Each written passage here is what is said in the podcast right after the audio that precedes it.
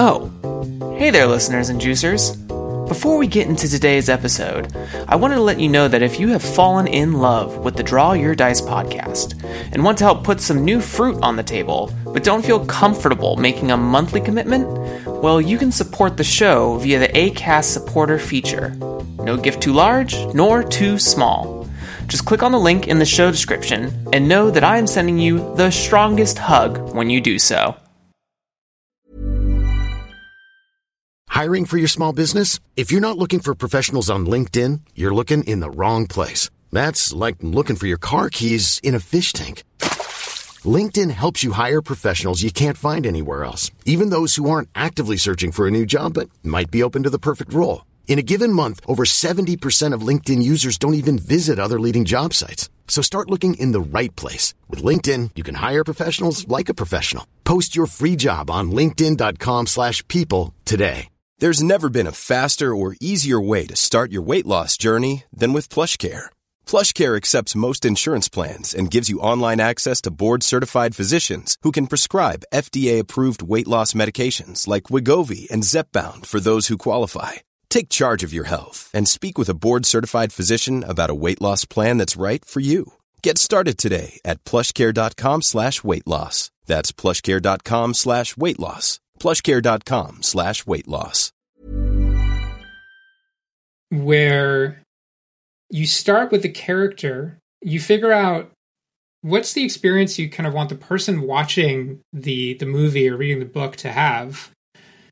And you start with a character and then build the world based on what does the character need to experience because the audience is going to be invested in the characters the character and characters of the story you want to take them on this journey and you can design everything based on on that and so My name is Jeremy Gage, and welcome to the Draw Your Dice podcast.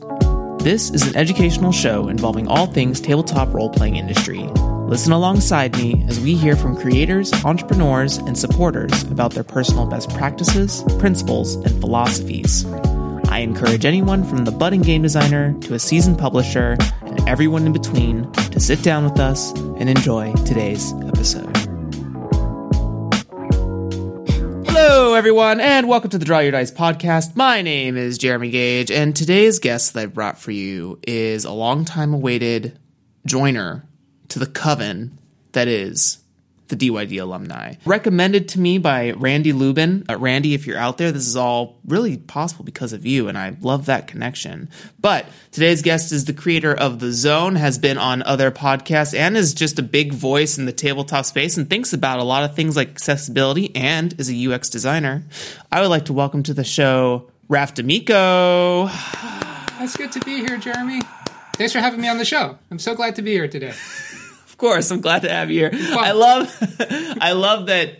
For anyone who's at home, I always talk with the guests before we start hitting records. So there's definitely some off mic icebreaker banter, but I love that every single guest is on the same page about like I'm just walking on stage for the first time. well I and love it. i think i think we've also got the uh, the signature draw your dice crowd noise yeah, it's becoming a signature it's becoming a signature it's it's it's part of the appeal of being on the show you feel so seen you know it should be it should be in the trailer that I'm making currently. Anyways, not about me. Raph, why don't you give a quick introduction, any plugs or anything, because I want you to make the dollars as well for people who may not know who you are, and as well as pronoun things and everything like that. Oh yeah. So my name is Raph D'Amico, and my pronouns are he him. And uh, yeah, I'm a you know UX designer by day and game designer by other times. And yeah, I, I love making weird kind of experiential games, and also have this huge project we're working on for the last three years that came out pretty recently called The Zone, which is a play to lose kind of doomed adventure in the style of Annihilation or Stalker. And it was a game that started in the kind of physical world. Then when the pandemic happened, I spent almost a year rebuilding it as a digital experience.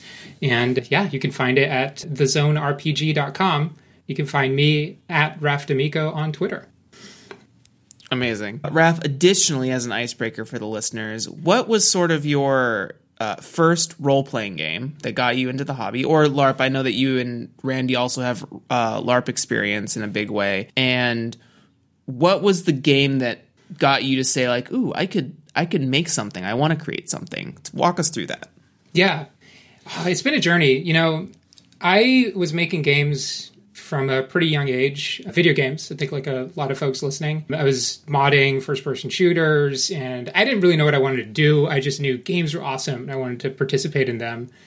And D&D was always this thing that was like vaguely on my radar but really far away. Like I knew it was a thing that people did. Probably the closest thing the closest I came to it was like painting miniatures in Warhammer 40k. And uh, I'm just going to say something if you paint miniatures, and you want the paint to dry faster, don't put them in front of a space heater.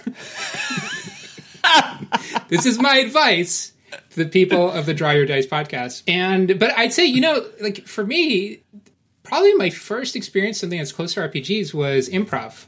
So when I came to the States as an adult, I went to Chicago first and I did improv at Second City and at IO. And, you know, improv has lots of different levels of structure from like fully played out real kind of theater feeling things to you know whose line is it anyway in games but within it there's just all these things that have the same kind of structure as like mini larps or you know improv itself is kind of like an unstructured kind of mega larp mm-hmm. and just got completely obsessed with it i'm completely obsessed with storytelling and so when I came to San Francisco, Randy was one of my first friends, and we immediately bonded over storytelling and storytelling design and like breaking down stories. And we started playing games together. And that was kind of my first experience of Microscope and Fiasco, like really that set of games. Like actually, I didn't play a proper game of D and D until last year. Mm. Yeah, and so in the middle of that, like the very first proper RPG I played was actually Exalted, which I really I can't tell you too much about because we played one session of it completely improperly, and most of the session was us doing a single kick that lasted 45 minutes because Exalted has this stunting mechanic where you get more dice if you describe something more awesome. Mm-hmm. And so there was a, a single kick that took out a room full of goblins that we described in such excruciating detail that it took almost an hour. And then a month later, and I would say like this is probably the kind of the seed of of me deciding that I that I wanted to make these kinds of games was I went to Burning Man only once in my life, 2013. And before I went there, a friend of mine said to me, "You know, there's this really cool thing you can do at Burning Man that feels kind of like being in an open world RPG." You go over to the center camp and they have a mail service. So people send in mail to Burning Man to their friends with some strange hope that it'll get there. bizarre hope. I don't know why you would do this. And there's a kind of center camp where it gets collected, and then people just walk it over, bike it over to different camps, and it's this really cool way of just exploring this giant space, you know, because it'll mm-hmm. just hmm. send you to places you might not otherwise go, to like the the, the boonies. Wow. And so I walk up to the counter, and the guy kind of takes one look at me. He's like, ah, I don't want to give this person too much mail. This is clearly not getting where it's needed to go. it reluctantly gives me like three small envelopes. And I spent the rest of the day just essentially doing the fetch quest, like deliver the first mail to like one side of the camp, Mm-hmm. And then, you know, second piece of mail to this place where people looked at me suspiciously. And then, like, the third mail, I arrive at this camp that's in the middle of a, a meeting, like a big, like, camp meeting. It's like 50 people. And I arrive right at the tail end where this guy gets up to the front. He's like, hey, you know, by the way, if you'd like to come and play some storytelling games, come to my trailer at noon on Friday. And this is like Tuesday, and if there's one thing I know about Burning Man, and I don't know too much about the culture, it's that time basically has no meaning. Mm-hmm. So I thought, man, the chutzpah of saying come to a specific place at a specific time, astonishing. I must get in on this. It must be very important. And uh, so I showed up three days later, and he pulls out Archipelago, mm-hmm. which I don't think a lot of people know this game because it's almost like this this parallel universe from the universe of D and D. It's like it's it's almost like from a completely it's you know it's by Matthijs Holter and it's more I, I I, I wish I knew more about the history of it. It feels like it comes more from this kind of LARPy kind of freeform world. There's no dice. It's a card-based resolution mechanic, and every player has responsibility for a different part of the world. Each character you kind of create at the table is super super light, and they have a single kind of faded kind of thing that they're headed towards. And you create a map together at the beginning, going around adding to this land and each become responsible for an aspect. Like I control the oceans. So if there's anything to do with oceans in the plot line, then you're the player who resolves it. There's no mm-hmm. GM. And spent the afternoon in this blissfully air conditioned trailer just playing this game, and it just completely blew me away. I, I, I I'd never seen something that had the mechanics of an RPG, but the feeling of improv. Mm-hmm. It, it, it it really kind of stirred something up in me. And then afterwards, by the way, I discovered that the guy whose trailer it was was Peter Adkison, one of the founders of Wizards of the Coast, which made it even more surreal. It's just like we're just chatting afterwards, just like what? Um, were Were you there with Max Pfeffer? You mean in that session? Yeah, I have no idea. That's the crazy thing. Like you're there, you don't really know each other's names. That's so crazy because it's super bizarre. I, I might have been. I might, I might, I don't know if I have to, I have to go back and listen to Max's episode if I'm going to include this in this episode, but I have to ask because Max gave a very, what you're describing is a very, very, very similar experience to Max, who's like, yeah, one day I was out uh, like near a Burning Man tent and some guy was like, hey, show up at my trailer later. We're going to play uh, a game called Archipelago. He's like, oh, okay, sure, I'll show up. And then just like went to this random dude's trailer. So, I'm like, were you there at the same time and you just didn't? Do you know who Max Pfeffer is? Because Max knows no, Randy. I don't. I think. Um, oh my god, I have to find out because he also said he met Peter Adkison. I was like, wait a minute. I would love that. That would be so exciting. now, I, have heard since that this is something. Apparently, he's he's he's notorious for doing this. You know, I I met him a, a, a couple of years ago again and told him the story, and it was just, you know, it was really nice to come full circle because to me it was basically like a fever dream Mm-hmm. And so being able to meet someone who had that experience back out into the real world, mm-hmm. it's like, oh, okay, it really happened. This isn't Narnia, you know? what it wasn't like a real. mirage haze. But if you think about it, it's like the perfect way to really, you know, kick off your RPG life, right? Because you know that's that's the dream of RPGs. You know, that idea of like just you're going about your life and something really weird happens, you get pulled into this strange adventure and you know, actually, like I think that's part of the beauty of this this art form is you can create that feeling for people. Like, yeah, like the whole weird tent and coming into you know, it's a stranger's game that they could hold out for you and takes you this whole world. That's a pretty extreme environment, but mm-hmm. I feel like every time we pick up an RPG, we're channeling some of that energy, some of that like you know Ford Prefect from Hitchhiker's Guide to Galaxy saying like, hey, like you know, put this fish in your ear and get ready to be teleported off the planet. There's a yeah, there's a lot of beautiful similarities for me with those stories. Is that one? I went to college for theater and dance at one point, and I joined the college's improv troupe Faces for Radio, and I still think that's a great name. That's a great name. It's a good name. Zach Denardi came up with it. So Zach, if you're ever listening to the show, shout out to you. But yeah, it I think that's the thing that sort of got because I didn't play D and D until like nine years later. But there was always this thing that I loved about improv inside of me that was like a loose gaming structure. I always like I played. There's also another game at my college called Humans vs Zombies. I know that some colleges play it in different areas of the states or even around the world, maybe. But for anyone who doesn't know, Humans vs Zombies is everyone gets Nerf guns. They wear bandanas. They run around campus. Some people maybe parkour it. It's basically like long distance tag essentially. But yeah, I, I just there's something about those moments where everyone sort of gets in the same zone or on the same page and that theater of the mind aspect like oh we both know where this scene is going and we love it. There's nothing i don't know there's just nothing more magical for me except for a quiet kitchen. A quiet like line in a restaurant is also a beautiful moment for me. But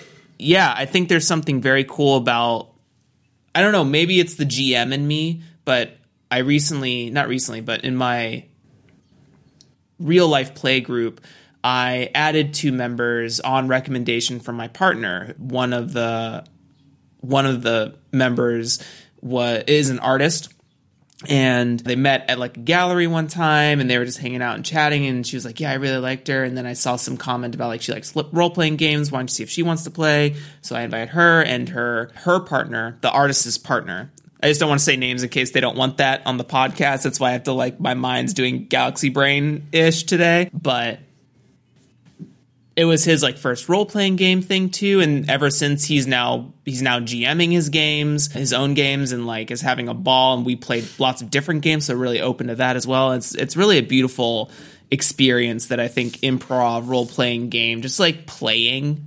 I think the mm-hmm. big key thing is that like you find moments to be you know kids again, adult kids, but even then like plays for adults as well, just in different formats. And I love that. I love I love your lineage of of tabletop touches.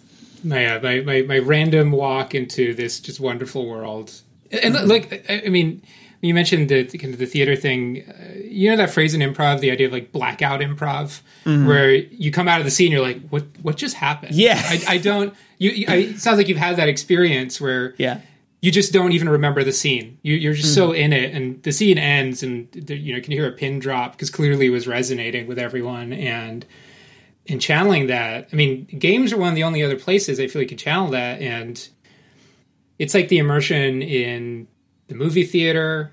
Mm-hmm. It actually, honestly, it connects to something really much bigger for me, which is I remember hearing. I can't remember who said this, but it was someone who was kind of pondering the history of music and thinking about how weird recorded music is because for most of human history if you wanted to make music or sorry if you wanted to hear music you had to make music and or just you know know the like small number of people who come play chamber music or have it as part of some kind of cultural ritual. So you know now it feels the, the idea, for example, like singing in church or other places where you are singing end up being these kind of side points to spending 50 hours listening to Spotify, you know? uh.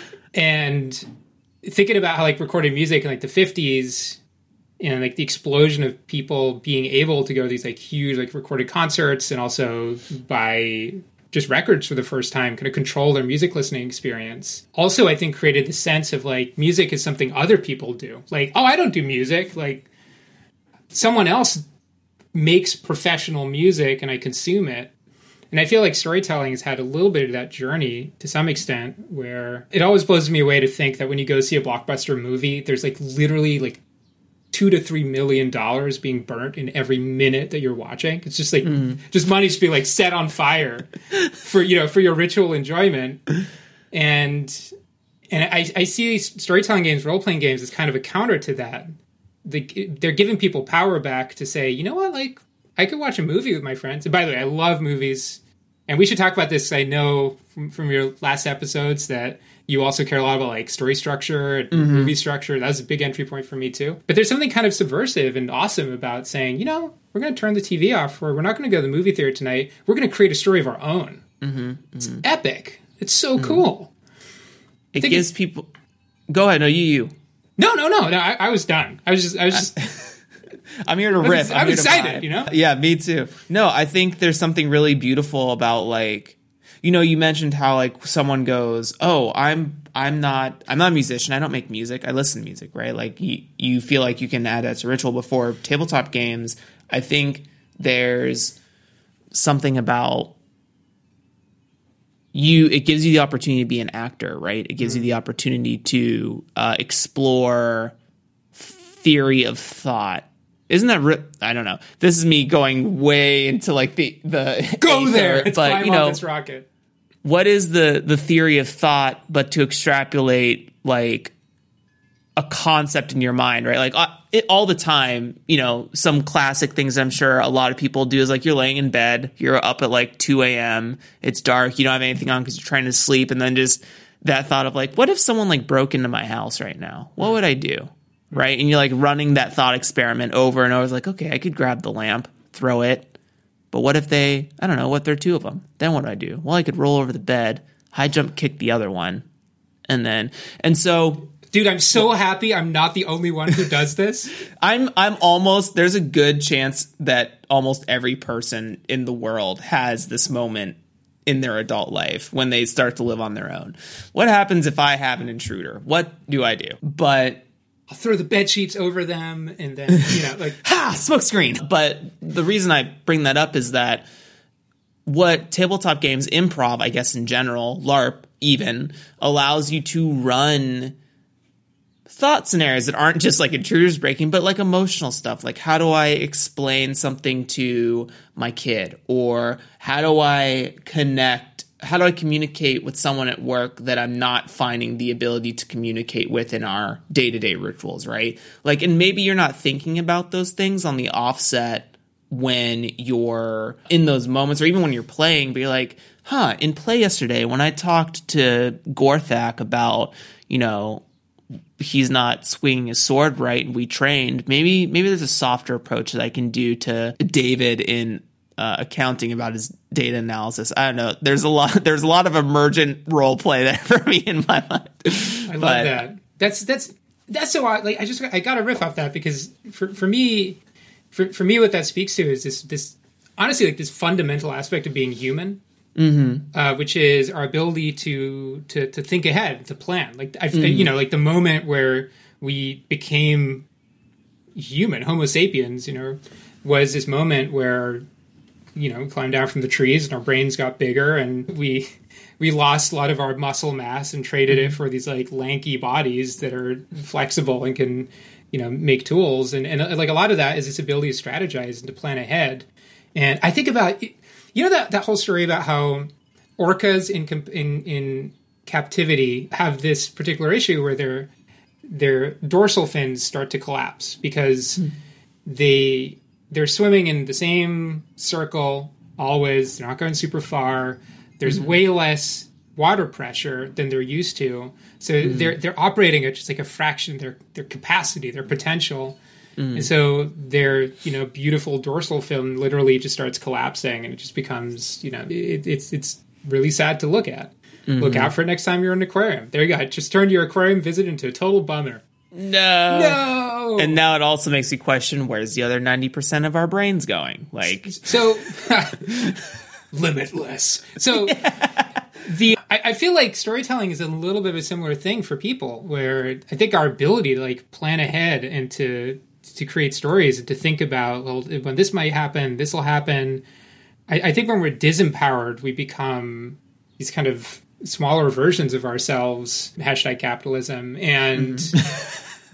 storytelling is this way for us to get power back and to just like expand into like infinite worlds and to honestly like to, to be kind of our best selves there's many things that make people awesome and stories are, are just one of them so mm-hmm. I, I always feel like when I see someone light up telling a story, particularly someone who's a first time role player, I'm like, yes, that that's what you got. It's like Superman discovering that he can fly, right? Just being like, oh yeah, that's what it means to be Kryptonian. I can fly.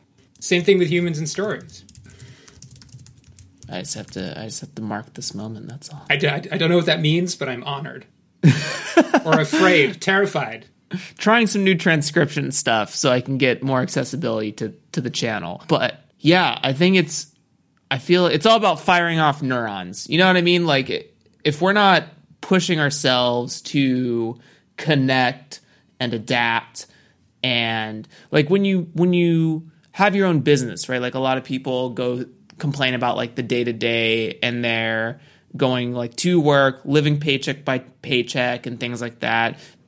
Are they, and that's by product of our society. I'm speaking to America in general. I don't know how it operates in other countries if I have any international listeners, but it's like they they try to put you in corporate buildings and want you to handle menial tasks that are easily repeatable, don't require a lot of problem solving, and then you get into a space where like I I was working in the restaurant industry for 10 years and I was a prep cook, but I would be working like 12 to 16 hour shifts, like five to six days out of the week. Damn. And I had zero time to like think about anything else. So any problem solving I did was about like, oh, I need to get the most I can out of the salmon, or I need to make sure that the sauces are prepped. And like those can be repeatable over time. I'm not thinking about now as I start like a podcast business of like, okay, how do I market and what's the best way to make that accessible to people and how do I monetize this? And like I'm solving a lot of different problems and a lot of different ethos. And I feel like my brain is growing by the second.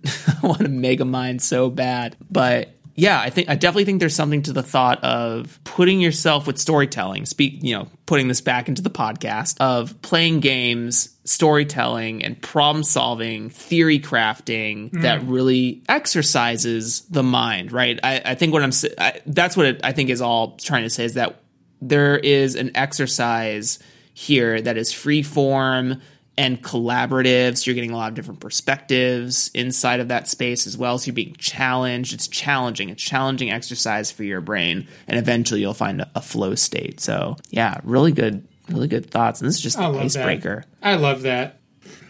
Just an icebreaker. Oh well, God. ice has been broken, shattered, shattered, vaporized, dusted. Best friends. Thanos. Best friends. uh, all right, let's get into the meat of this whole kit and caboodle, let's talk about the zone.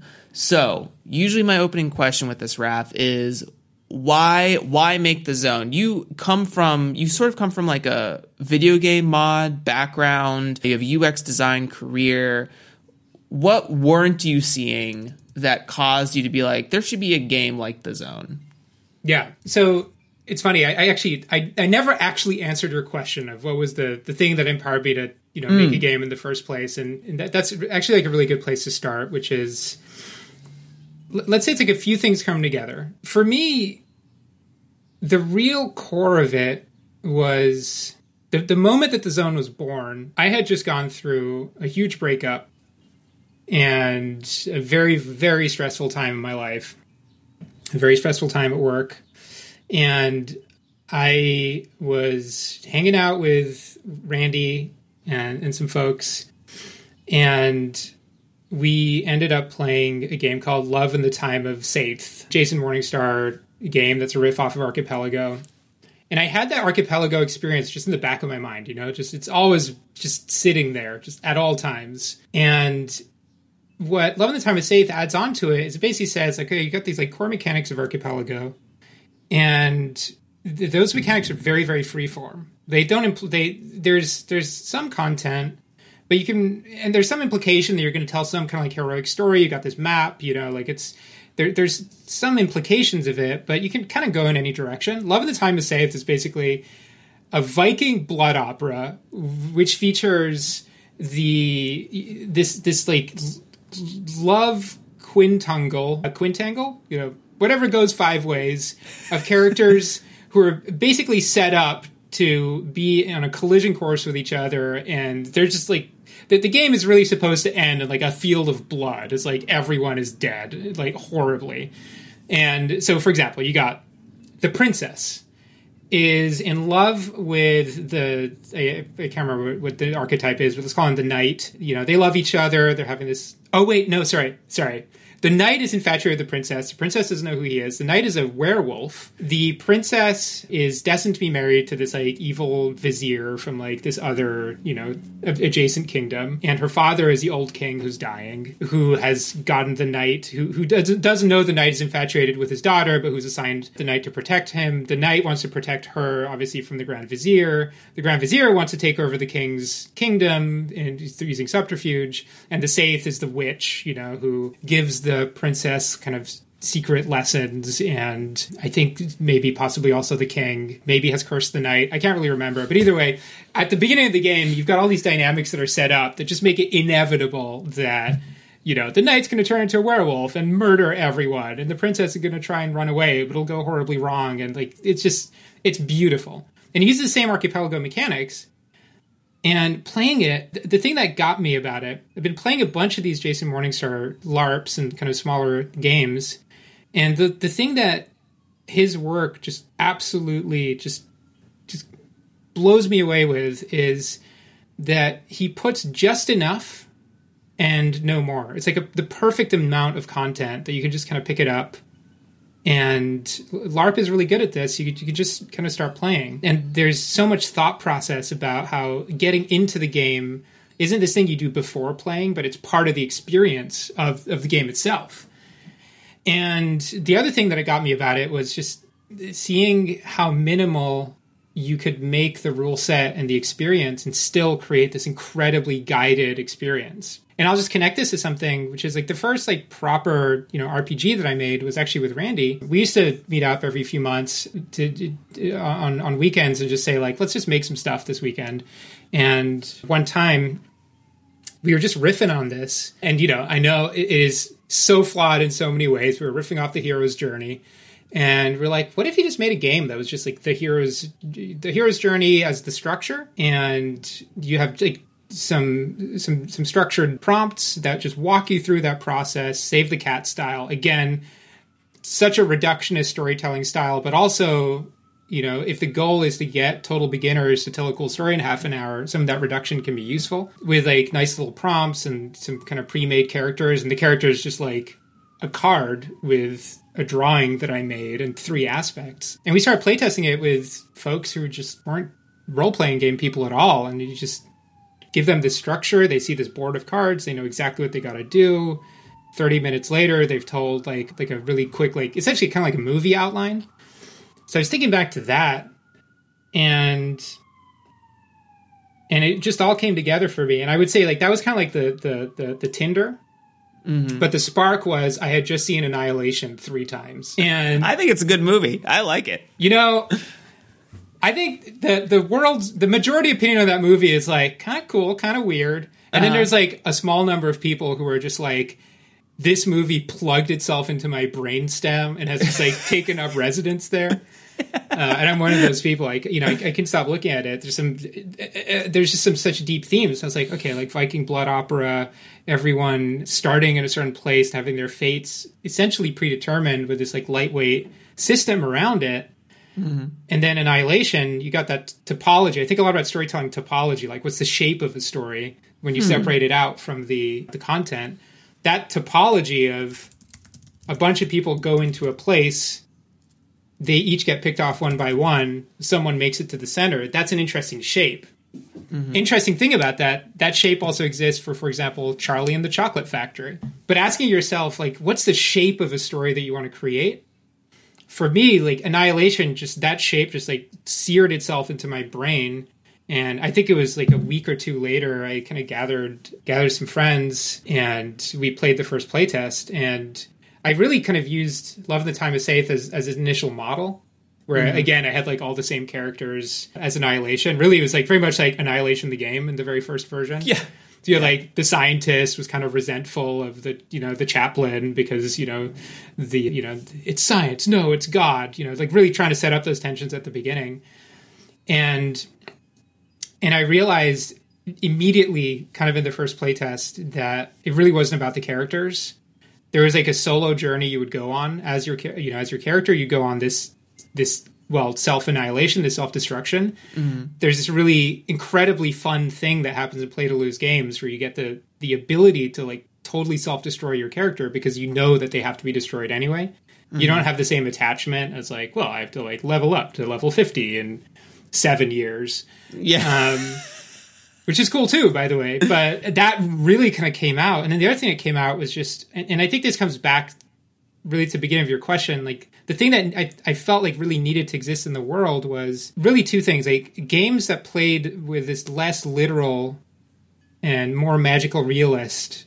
narrative. Because there's one thing I learned from improv is that really like two disparate things can always be put next to each other and a story can like emerge between them. Like it doesn't all have to make sense. Uh, mm-hmm. Uh, and you can create these very powerful emotional experiences when you uh, put like basically like weird things next to each other and ask players to find the connection. The weirder the two things, the weirder the connection will be, but also the more potential kind of for storytelling. And then the other thing was just this idea of accessibility. Like I really, really wanted to have a game. And partly this is a very personal thing for me, which is I've wanted to run things like D&D in the past or big games and I personally am really intimidated by having to study 3 or 400 pages and internalize it and I, I feel like it's like the, I, you're giving me the raw material, not the game. Like me as Yeah. a GM, I have to turn it into a game, which mm-hmm. feels really overwhelming. And so I really wanted to create an experience that would parcel out all of the parts of the game in in in the right way to different players and at different times. I think this is actually one of the most powerful thing about card game card based RPGs. Some of the trend that we're seeing there is that literally putting things on separate cards is also a way of of parceling out different parts of the mm-hmm. game in time and to different people. And I really wanted to explore that because I wanted to make a game that people could just, you know, take out of the box, pick up, and just three hours later they've totally creeped each other out with their weird campfire story, you know, zone that they mm-hmm. made themselves. And that that that was the impetus. That's what I felt really needed to happen. And also, and I think this is this is the thing I love about art, right? Part of it too was I just needed it to exist. There was something about the themes of self destruction and mutation, and identity that for me, particularly at the time in my life, and actually like even more so in the last three years, that I, I I found that I was able to explore through that in a pretty powerful way. Um, there's so much there, man. There's so much. There's so many directions. There's so I'll, I'll boil it down to horror, accessibility, and identity are probably like the three things. I mean, what is you know what is a what is character development, right? If not self destruction of your old self into the creation of a new self, right? And I, you know, mm-hmm. as someone might be listed like, "Wow, so deep," but but for real, it's like when you think about who you are today, you created that person by destroying the bits of your past self that you didn't like or that didn't function for in society for you or that were getting it that was getting in the way. So like now this is also potentially an interesting like conversation about character because I know that a while back Viditya Valetti asked something about like progression systems and how they don't feel mm-hmm. like super great to him. And now with this conversation, I'm like, well, what if there was a progression system that you had to remove something from yourself to gain something else, right? And it's almost like deck building in a way, right? You, you only get 60 cards in a deck. You know, I think, you know, Magic the Gathering can have more than 60, but really an optimal standard deck is 60 cards. You don't, you want to maximize. That's what I have in my spreadsheet, obviously. Yeah. have you referenced the Excel sheet I made? Jesus Christ. On my wall. Anyway. you only have you only have so much room as a person mentally spiritually physically Yeah. and that changes based on the things you let go of and it's so fascinating to think about that as self-destruction in a positive way of like almost self-pruning kind of is another maybe way to put it but it makes me now think about character development in a in a pretty different way now and now i want to make a game where you have to get I, I like deck builders like slay the spire is a good example Oh my of God. something that might be like this Oh my god.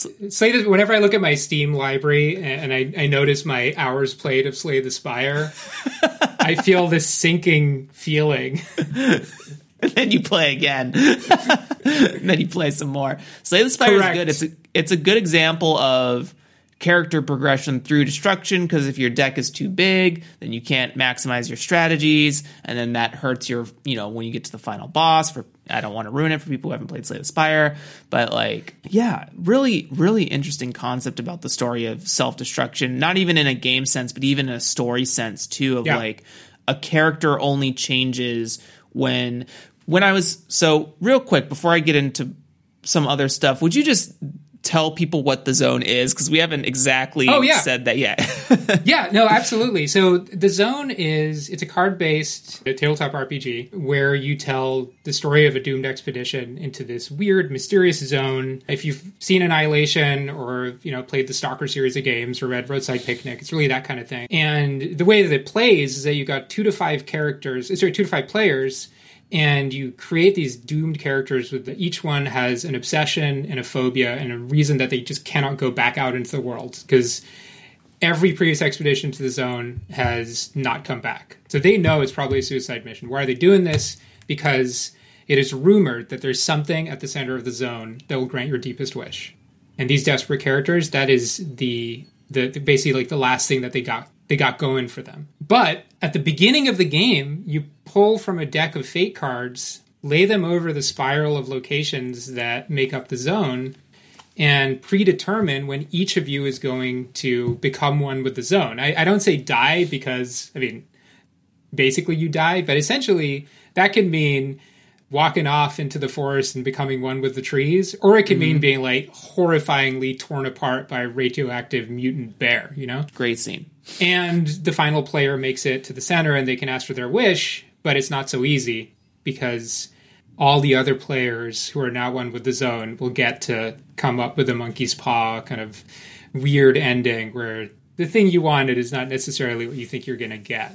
And so that's the experience it's trying to create this experience of just empowering the players to create their own horrible, horrible fates for their characters mm. and trying to blend that, that, that thing I love from horror, which is when you have really horrible, gruesome things that are right next to like beautiful, magical things and sometimes you don't know which one is which. And I say cards, you know, the the the, the, the physical version it's entirely card based. The book is just like lightweight onboarding, and I've tried to carry that over into the the, the the, the digital version. So if you play a digital version, then you you know buy the physical version when I eventually you know get it out there. You should already know how to play. Yeah. So for the game, one beautiful guided experience for sure. We had the designers behind Gem Room Games on, who, where we talked about a little bit about onboarding and accessibility. And I don't know in reference when this episode will come out in reference to all other episodes. No, but I've it's since I've then, watched. I, it's like the last, second to last one in the list. I was just listening to it yesterday. Mm-hmm. Loved it. Dan Colley, thanks for being on the show, and Violet as well, uh, little Violet. But I think about like what was nice about the guide experiences. one, you explain the game in sort of like an in narrative way, which is also something I'm thinking about as I write games. There's a game I'm uh, writing called Heed the Call, which is my attempt to take on fighting game mechanics and tabletop them in a non like card game competitive fashion, but it is using cards. But I also combine it with the storytelling of like a Metroidvania. And what's interesting about like Metroidvanias for me is that you don't learn about like the backstory of this herald character, right? And that's what I call the players is like they're called the heralds because they're here to fuck this whole thing up. That's why they're here.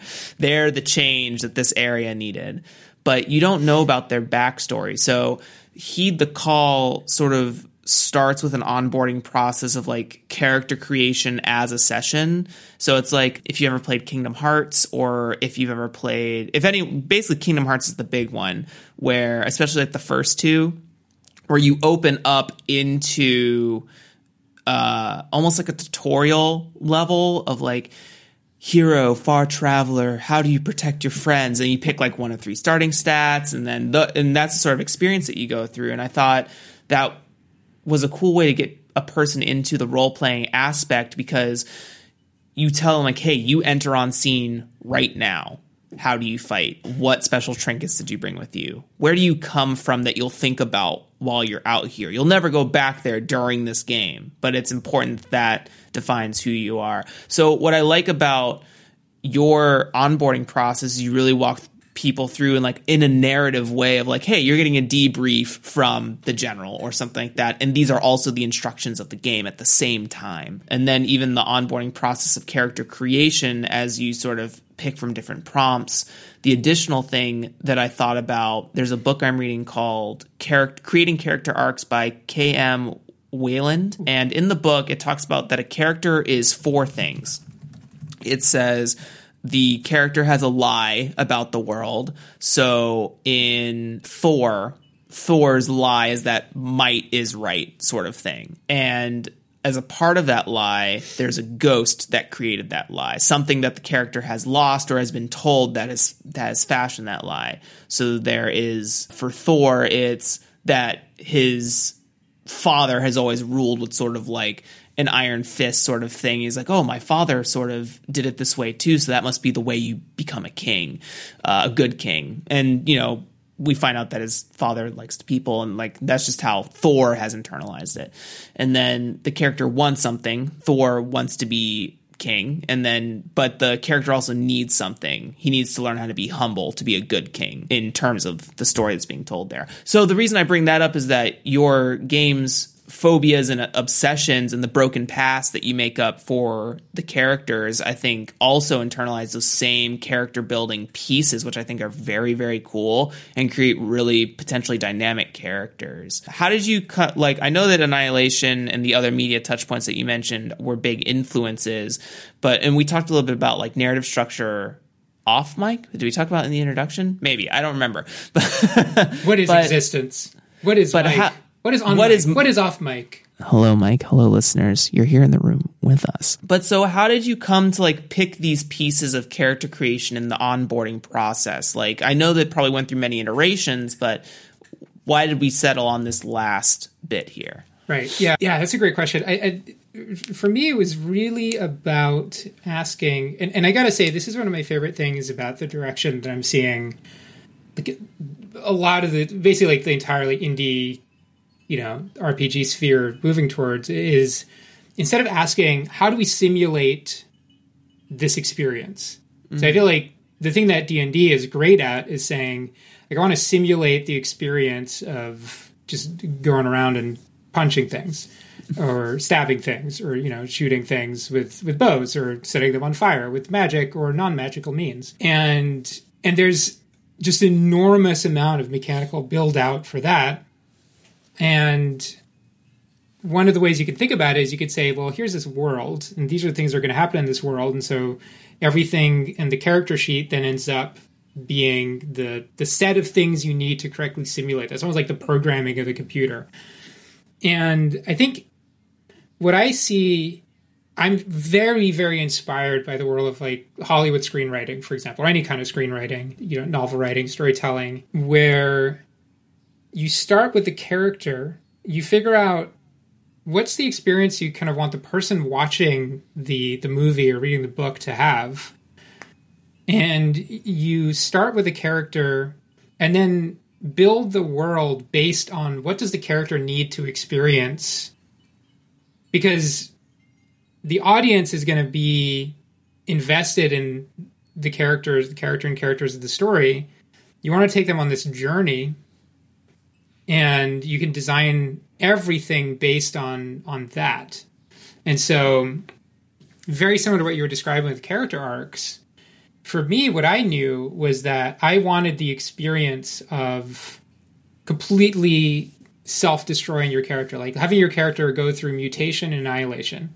Right? Mm-hmm. It's, it's, to me the core of this genre is going into a place with some predetermined notions about your identity and having something you don't understand like literally physically mutate you and change you and make you experience like horrors and wonders beyond your comprehension until you like are turned to dust or whatever it is that ends up happening to you. And so then I asked myself, and this is the UX designer side of me, I asked myself two things really. What are the things that the players need to be successful at this? And also, what's the limit of information that I can put in front of them that they're actually going to take in? Because mm-hmm. one one thing that I, I, I noticed in my play of Archipelago, like Archipelago is a very lightweight game, but it has like six moves, and I only remembered like one move. Mm. And in my day to day as a UX designer, in my career as a UX designer, the thing that has always come back over and over again as a lesson that I've had to learn the hard way over and over again is even when you think you have a small enough amount of stuff on the page that people can make good choices, you still have too much on the page. And mm-hmm. like that little like graphical element or that, you know, oh yeah, I'm sure I can put an extra button here, it'll be fine, will still to someone who's kind of coming to it feel overwhelming. Like I always assume that everything is overwhelming all the time. Mm-hmm. And so those are two competing forces. So on the what do people need to be successful, I said to myself, okay, like if they are going to self destroy their characters, they kind of need to know where their characters are coming from. And so each character has uh, a pre built kind of narrative. Like you know, you're the soldier, you've done atrocious things in war, and like now you're trying to come to terms with that, or you're the bureaucrat who sent people into the zone for some amount of time. You know, could it be decades? It could be. Is it months? Is it years? Do you even remember who ran experiments in the local population before you were cut off? And you, you, you're looking for absolution, or the writer who just hasn't been able to like write a single word for a decade. You know, so I yeah. So I, I, I give people like a little bit of a starting point, but then I ask myself, what are the next little things that people can hook off of? Because there's two things that matter here, too. One of them is you need to know what you want to do to your own character. But also, if you want other players to create worlds and situations that will put your character in situations where they will change, they need to be able to see what's going on with you. Mm-hmm. And so I asked myself, what's the smallest amount of information I can put in a character sheet that will help people answer those questions when they're directing a scene and the scene says, you know, a horrible monster shows up that triggers someone's phobia, they need to be able to really quickly see, okay, hey, like, hey, everybody, like, tell me what your phobias are again. Whereas if I have a character sheet that has 12 different elements on it, then that'll slow everything down to crawl. Mm-hmm. People won't be able to, to very quickly ask each other, hey, like, what's that thing that you've got? So mm-hmm. giving people more ends up actually being less. And the reason I ended up with the the obsession and the the phobia was because something that was very clear to me at the beginning of the game is I didn't want it to just be like grim dark horror. Like I actually think that if you just have horror and you don't have the magic to balance it out, then you end up with a little bit of a one note experience. Some of the best horror has this kind of sublime thing. Like H.R. Giger's Alien is both like absolutely disgusting, but also kind of beautiful. And so I needed to give people like a positive impetus that the zone could use to tempt them. Mm-hmm. So if your obsession is that you are just looking for inspiration, you're the writer, you're looking for for, for something that'll like, get that creative spark going, then I mean, I had an experience of the zone a few months back where the zone manifested it's just a, a book signing, a really weird fungal book signing that kind of seduce the author into it to give them that sense that they were that they, they mattered again right so i want the zone to have something to seduce you with and then i also want to have the zone have something to terrify you with mm-hmm. and then the next element on top of that is i want those things to be in the control of the players because and this is entirely cribbed off of bluebeard's bride but there is nothing scarier than what's already in your own head. Mm-hmm. And so that's why jump scares kind of fall flat for me. So if I give people the framework to opt in to some kind of prompts, because I, and this comes back to the accessibility question, people are just starting the game out. They don't know what the game's going to be. So if they haven't played before, they might not be able to come up with a good phobia or an obsession the first time around. Or if they they kind of know the genre, they want to explore a specific thing, then they can kind of write it into them. And that way, the whole table knows, and, and this also comes back to safety as well and to, mm-hmm. to calibration tools, right? To make mm-hmm. sure that you're having the right experience at the table. If I know that when I create a scene um, that is just full of spiders, that I'm doing that because the character playing the entrepreneur has a terrible phobia of, of spiders, but that the player who's playing that character really wants to explore that, then we can play pretty hard and everyone's going to be safe and everyone's going to be having as as players the experience that they want to have and the characters are also going to be encountering the horrors that are going to push them to new heights. Mm-hmm. Um, and I'll say one last thing, which is there's also the idea of the broken life, and there's a reason that there's no prompts there. It's just it, that's the one part of the character sheet that you you actually have to fill out.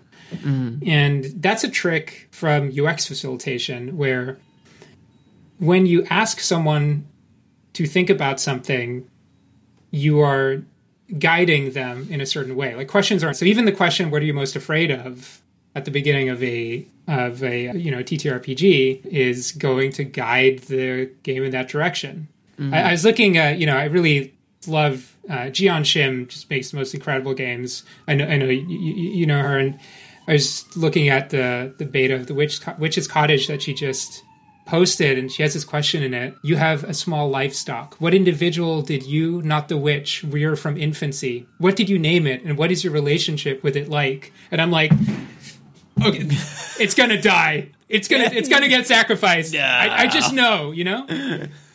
so questions are neutral, and so if I ask you to think about what is this character's broken life, then I'm putting you in the mindset of the character who has chosen to go on a mission. They probably are not gonna. They like.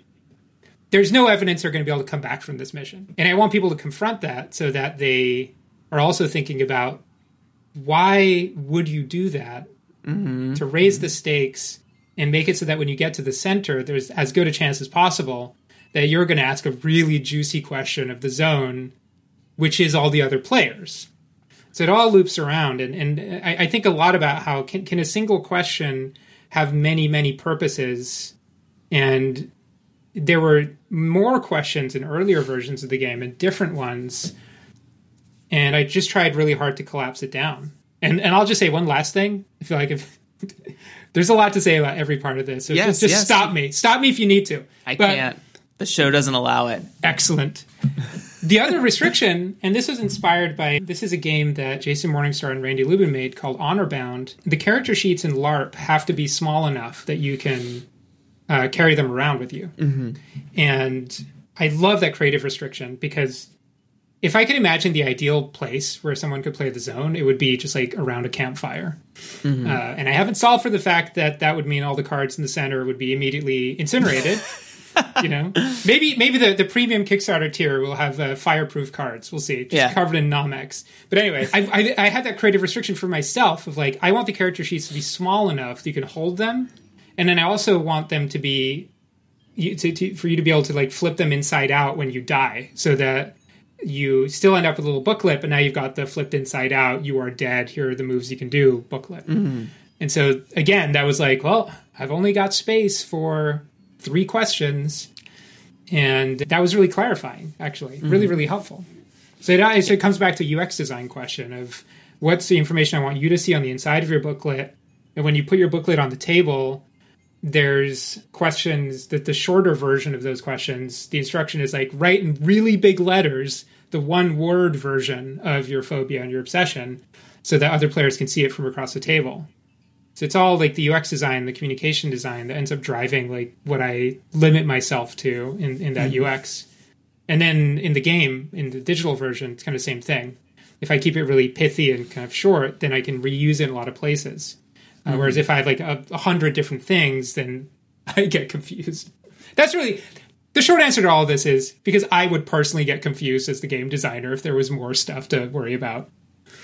Yeah, I mean, we end up designing the game that we want to play. So, you know, there's truth there's truth to that. Yeah, there's I mean, I think that's something I'm struggling with in a lot of my designs is that they end up bloating real hard like as I continue to write like I had an idea for a Devil May Cry like action thing where he has like a step die system and then that got really blown like okay I need to kick this to the can right now because I can't even parse like what I want to do here and then I had another game that was a combination of like uh, a game called Drifter by Andreas Walters and Metal Weave Games where it takes Hyperlight Drifter and turns that into a tabletop game. That's it's a very gorgeous cool. game. That's such a gorgeous game. It's so good. Oh I love it. Yeah, definitely a big fan of like I'm a big fan of the games that let you assemble their narrative. Like Hyperlight Drifter is like this, Dark Souls is like this, Hollow Knight is like this. Even even Metroid Prime, like the early Metroid Primes are like this. Like why is why is Samus even here on this planet? Like I know that she's a bounty hunter, but like why? Why was Ripley created? All those sorts of things. So with But- you. And also yeah. that kind of emergent narrative where like it doesn't actually explain everything. Some of it's just this is just in the world. You just Mm-hmm. kind of it's implied by the things that you run into and these weird characters and and and, and it doesn't feel the need to spell it all out because you're just Mm-hmm. bathed in it. You're just experiencing it.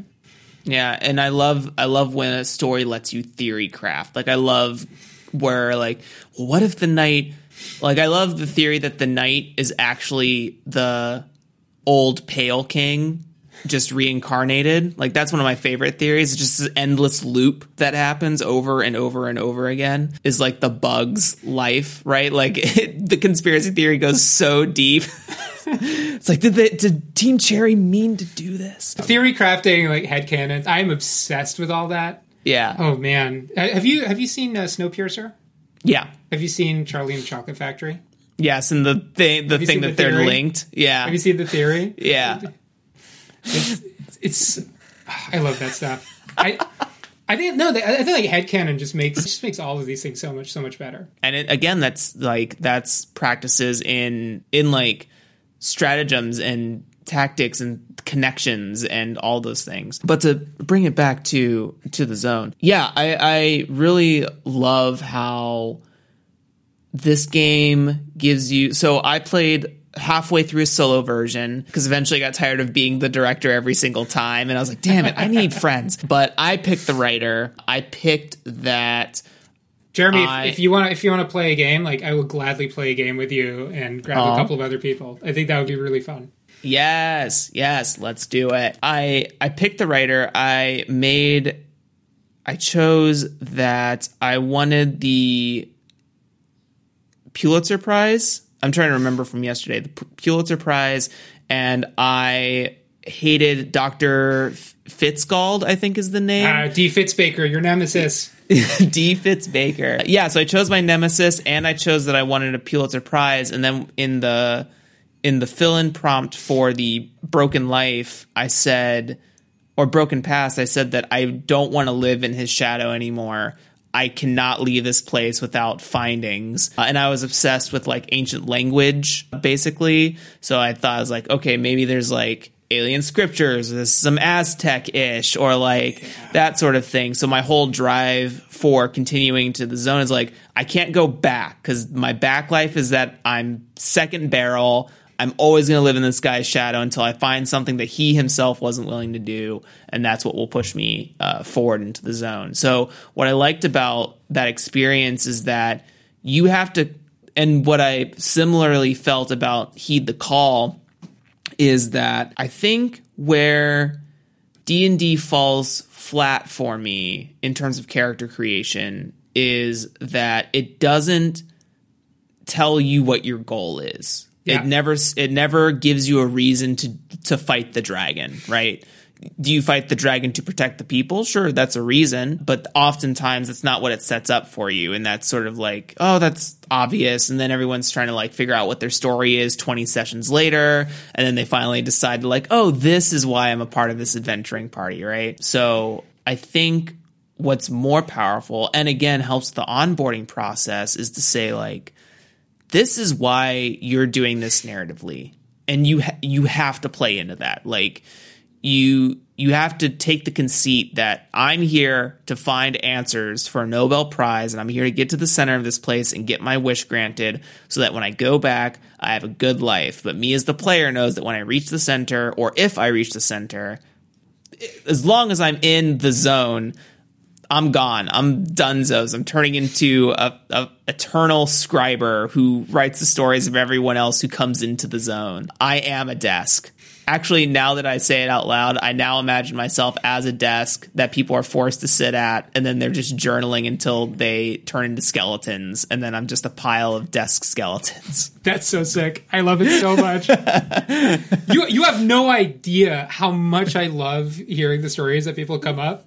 Because people they, they go on this journey. They're like, okay, well, if I really wanted this more than life itself, Yeah. what what would I become? And it just gets so weird so quickly. so Lovecraftian in a way, right? The other thing I really like about the zone and that you sort of touched on when you were talking about that players become a part of the zone as they begin to decease or transform, destruct, annihilate.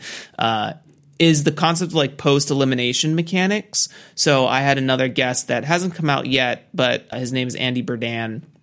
He wrote a game called Mic Drop and he talked about we talked a little bit about like post elimination mechanics about how games like one night werewolf isn't particularly fun when you're eliminated and then you have to wait Yeah. for the game to finish before you play again Yeah, you're just twiddling your fingers. It's yeah boring.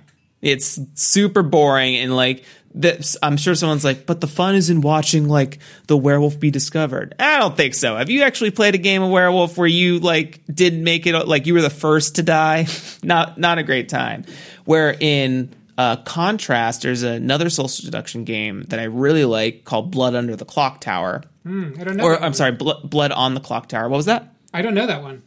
Yeah, uh, really great game. Highly recommend it. Basically, similar vibes. Everyone has a role. You have to find out who the demon is, and then when you find the demon, you win the game. And if you don't find the demon, you don't win the game, or the demon wins the game. So it's competitive, but the two pieces of post elimination mechan or three pieces actually. Some roles only trigger their abilities when they die under certain circumstances. Everyone is allowed to continue to talk about clues of the game as if you're like a ghost or something like that to influence the other players. So if like you're a minion helping the bad team you can still continue to spread misinformation as you talk about the game.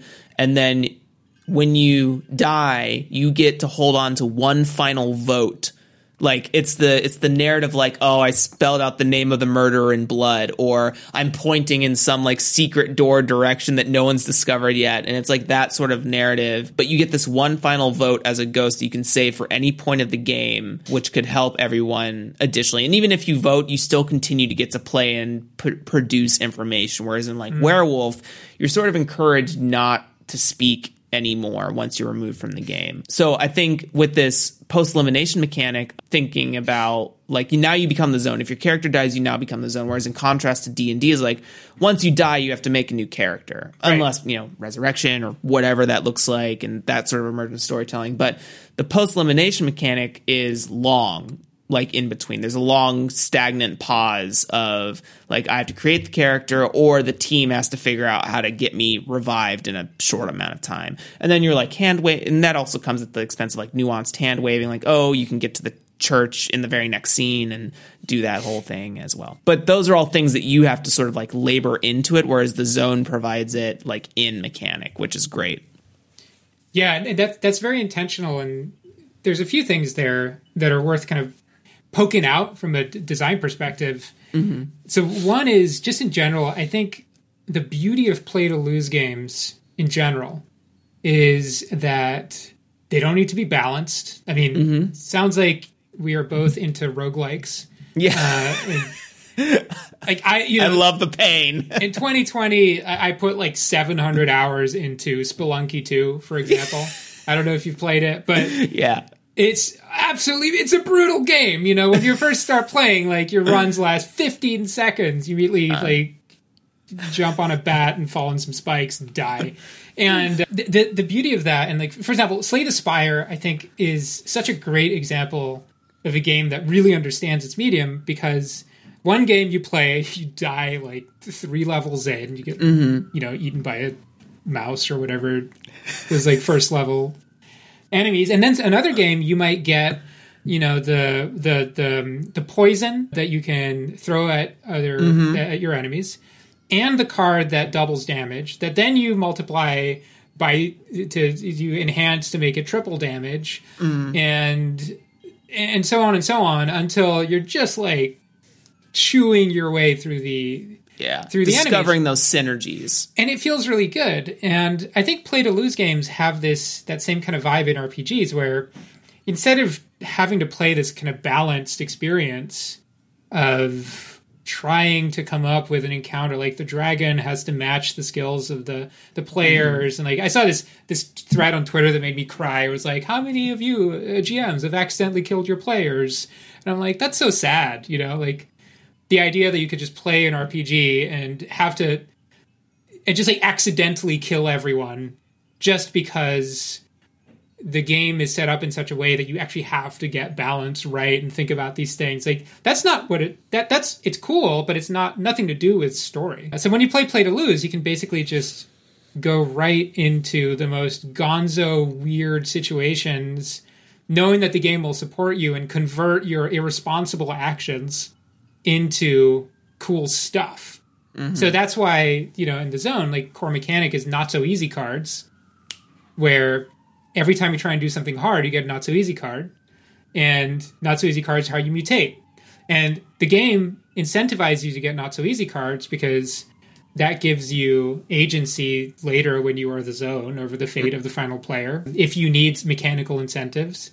But really, it's because the point of the game is that it's kind of fun to describe mutation. It's just fun. It's just it's kind of neat. everyone loves doing it, particularly to their own characters. This is also why you choose your own mutation instead of rolling it on a table and having it done to you. Mm-hmm. Because what I want people to channel is that that creative energy of, oh yeah, I can I can mutate my own. I, oh, I get to decide. Cool. Okay, they turn into you know. Oh, I have to write you. Yeah, yeah. You gave me game idea. Write it down. Write it down. you gave me game juice. I got to be real with you, man.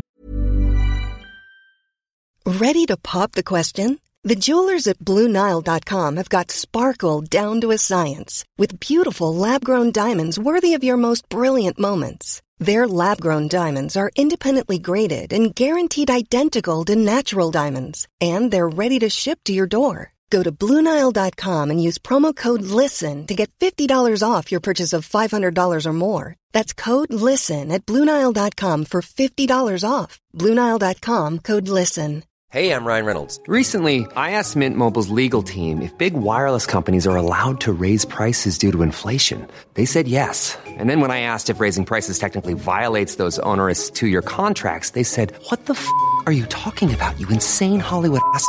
So to recap, we're cutting the price of Mint Unlimited from $30 a month to just $15 a month. Give it a try at mintmobile.com slash switch. $45 up front for three months plus taxes and fees. Promoting for new customers for limited time. Unlimited more than 40 gigabytes per month. Slows. Full terms at mintmobile.com.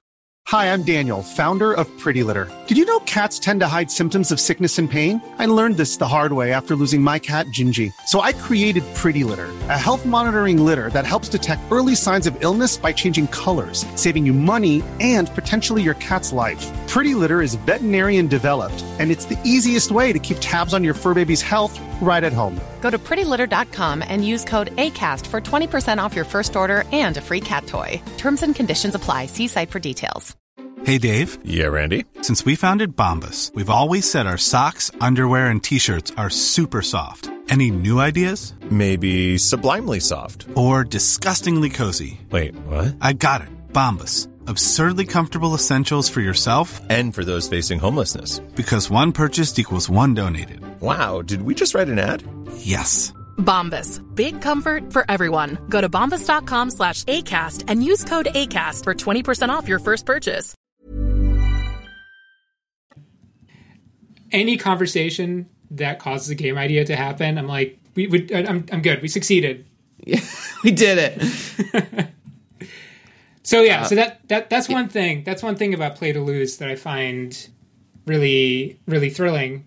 And so then you ask yourself, okay, if I want people to have that experience, how do I support them? And I think this is another thing that comes from my you know background as UX designer is basically saying I can't ask people to do something unless I support them and give them the tools to do it. I just it, it's without a GM to really guide the experience, the game has to guide itself. Mm-hmm.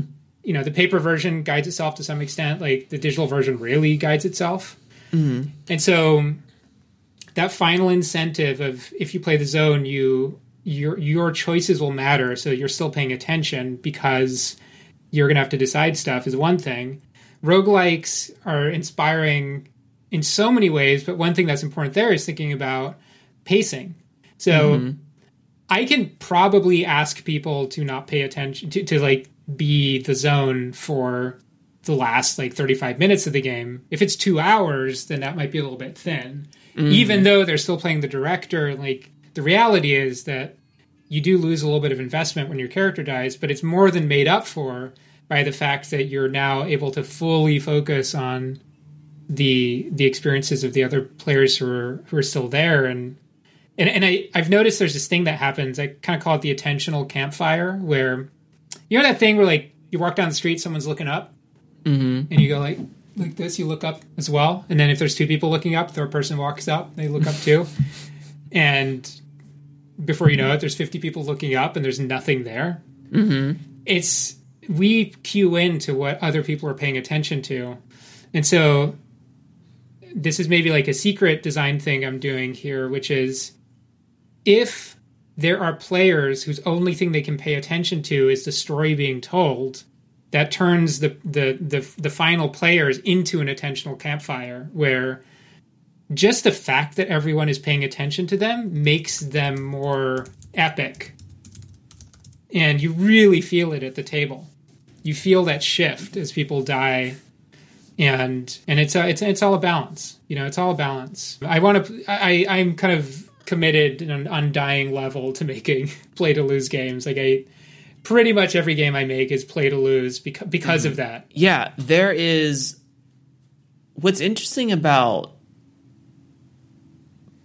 play to lose, and it's almost like when we when we think about the GM, sort of riffing riffing off of that. Because one thing to mention about Blood Blood Under the Clock Tower is that it does require a GM. You you need someone who can sort of like operate the room and mm. facilitate the roles, powers in the night and stuff, or during the the trickery phase, which is what I call the night phases for games. But it's interesting that it's almost like a because the director is like a GM full style design, right, or GM less, or whatever whatever version of that spectrum you you want to call that. But then there's also the secondary sort of concept that's like GM growth, or maybe a mm-hmm. growth's not the mm-hmm. right word, but like you're you're gaining the role of GM over the course of the game by becoming the zone, right? I don't know how to how to codify that in like a simple term, but or jargon or whatever. But it's really fascinating that that's so, sort of the shape the game takes on. Is that you will grow into the GM role as the game progresses, especially with more mutates and stuff, and then you you may get the player that's like, ooh, cool. I want to try and like build as many mutates as possible because I want to have some like good authority over the course of the game. So I want to get to like the mm-hmm. what is it, the library or the the office. Like I want to get to at least the office so that when the when the final center is Oh, happening, I That those those locations are totally random, by the way. So every, Oh, every game oh. is different. heard. I really like it's. There's a lot of roguelike inspiration there. Every time you create a new game, the cards create a different zone. I, I love emergent like map building for sure. Like I, that's why I really like Ironsworn a ton. Is that it has those emergent space, like has you gives you boxes, but also gives you like tags and things to add to the games. Is your is your desk slowly lowering? It's lowering. It's lowering. My legs got tired. That's super. I was like, is the camera an AI? Do you have a robot behind you? Am I a robot? This is what a year of work from home will like get you to do. I love it. I need it. I want a robot that helps me. Siri, turn yourself into. Anyways, don't respond to me. But yeah, it's. I think it's a fascinating concept about like a game that has a GM growth mechanic. In that, if you if you're the kind of person that's is okay with watching things unfold, maybe you take less mutates. Like maybe you kind of position yourself to. I'll exit after like card three, like map card three or whatever. And maybe you're the person like, ooh, I really have some good ideas. I want to get to like card six. And then, you know, we'll talk about what my character looks like at that time. So I, I think it's really fascinating about like a GM growth tech that's here and present. I can't, I think there are other games that maybe also do this too. Maybe it's like things like flashbacks or offerings and blades in the dark that sort of have like a G- GM growth sort of thing there because they're like imagining the narrative moving forward with like flashbacks and things. Yeah, GM growth. Interesting. That- you know, it's really inspiring for me to hear you hear you say that because that's that's not an angle I'd specifically thought about there because mm-hmm. I'm so in like you don't need a GM land. I also really, you know, I love games that are GM'd and I think GMing is like its own like amazing art form and and thinking about the progression of games that'll turn you into the GM that you want to be. Instead of it being like either you're GMing or you're not. I played Band of Blades with with Randy and some other friends. Uh, yeah, like really well, just so much depth there. And I was actually pretty. I, I, I struggle with deep mechanical games because my brain just like doesn't work that way. Like I, hmm. this is this is why I think like the whole like D and D style combat. I I love it in a computer game context because mm-hmm. there I can just think about what I want to do. But if I'm running it, then I, I'm constantly having to think about mechanics versus the story, and I, I it's it's a little bit overwhelming until you've done it a bunch of times. You have to be the scripted programming. Yeah. Whereas everyone else gets to just operate the programming. and that bums me out because I want I want computers to do the things that computers are amazing at, and people to do the things that people are amazing at. Mm. And so that and and, and and that's actually that's what's so exciting about all these kind of new platforms coming out. But Randy had Randy is like a mechanical genius, and so we were like, okay, I'll be the mechanics GM, he said, and, and I'll be the story. And that was really cool. But by the end of the first session, I picked up enough of the mechanics that he was able to kind of fully transfer that over to me. Uh, so I, I I love that. I love that idea of thinking about how do you get people into a place where they are going to be able to succeed and you know meet them where they are instead of just giving them a tome. Another good example of this is uh, Star Wars: Edge of the Empire um, has this uh, quick start first game you can play, and it literally has like box out. If players do this, as the GM, read this out. If players do this, box out. As the GM, read this out. So it, it walks you through every single step of that first kind of setting as the GM. Uh, and it's kind of scripted. It's on the rails. It really is that kind of you know JRPG style. Like I've been playing for three hours, and the game tells you, and now the tutorial is over. Yeah. like what? I knew how to cast fire from day one. I was there when the scriptures were written. Seven hundred hours in, tutorial Yeah. now over. You can Yeah. now enter the real world. And isn't that just life, right? You hit 18 and the tutorial stage is over. I am Um, pretty sure that the tutorial stage of life never, never ends. Never. But another good comparison is when you think about like putting people in places they want to be. I also think about like business, right? Like uh, jobs, Oh, careers. same thing. like there's so many. Like in my experience, I've seen so many instances of people being like f- a, a square block being forced into a round hole because they just need that spot filled by anyone and that person's not happy with what they're doing. They don't feel fulfilled. They don't feel like they're exercising their autonomy in a way that feels satisfying to them. And like instead why don't you just talk to a person like i remember having a conversation with an old friend about how she was running a grocery store and one of her employees is on the phone all the time, doesn't really engage with customers, hangs out the register a bunch, but she loves driving like she loves making the delivery trips and she's she also talked about how she wanted to expand like delivery jobs like oh, okay cool so instead of having that person on the register why don't you just let them be your delivery person and Yeah.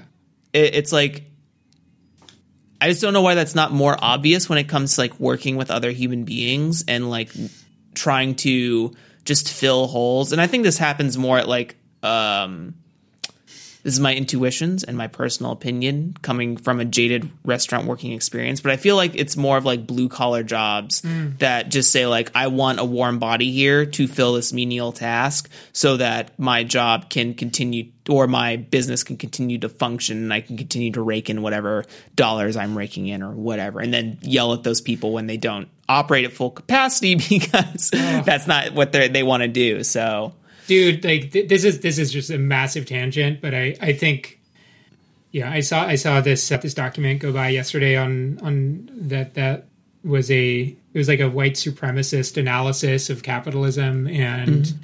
was just looking at how some of these value systems around the things that you're describing like they're just so baked deep into the culture. Mm-hmm. And mm-hmm. i it's funny like i studied economics before becoming a designer and economics the kind of founding myth of modern economics is adam smith and the pin factory and the idea of like instead of having this one artisan making pins you could specialize and have a production line with 18 different people doing the same task a bunch of times. And then like at you know turn of the 1900s you've got taylorism and scientific management right? This whole idea of as a manager i can measure people's output which all started with measuring people producing steel bars but then like 50 years later you start seeing it applied to everything into like knowledge work as well to like the, mm-hmm. the fuzzier things. And now it's like metastasized into this like horrifying gig economy where like amazon workers like running around peeing in bottles because the machine is black mirroring them into into an algorithm. Just to mm-hmm. like massively oversimplify the hundreds of Yes, years of yeah. human evolution. But like i do think there's a cognitive style there of people as resources which i would love to replace with a cognitive style of hey like people are like amazing creative individuals and how do we create a society that nurtures everyone like at whatever level they're at just like help them support them take them wherever they want to go you know that should be like the principle of designing all of society. Huge tangent from TTRPG design. Find the utopia, and isn't every utopia just a dystopia Ah. for someone else? But anyways, you know, it, it's funny because like it, it is one of the crushing things about being a, a game designer and a designer is you're just like you spend all your time thinking how can I create the best experience for people, and you just Mhm. want the whole world to work that way. You know. but everyone should think like this. Let's support each other. It's a bushy-tailed Raph just being utopian optimist. Amazing. Any other? This has felt like 25 minutes, but we're at an hour and a half Oh at, at this exact stage, and we have two lightning rounds to get to. Is there anything else you want to add as a part of uh, the zone conversation? I'll, I just, I just, I just want to say, like, I'm just excited. Like, I feel like I'm part of. I just feel like I'm part of like a just like a this huge community of people who are just asking themselves, how can we design games that are more accessible in like Mhm. every sense of the word? And it's just exciting. It's just exciting to to see that direction and see people breaking down like all the types of accessibility, right? Mhm. Like from you know economic accessibility and race and neurodivergence to also just like the accessibility of like how long have you been playing games in the first place and yeah i i, I just want to express my like undying kind of love and admiration for, for the fact that i know there's so many game designers working on this right now and and that that was a big thing for me in the zone and it's it's just been it's just been a really cool thing to get to, to play around with Awesome. What a beautiful note to end.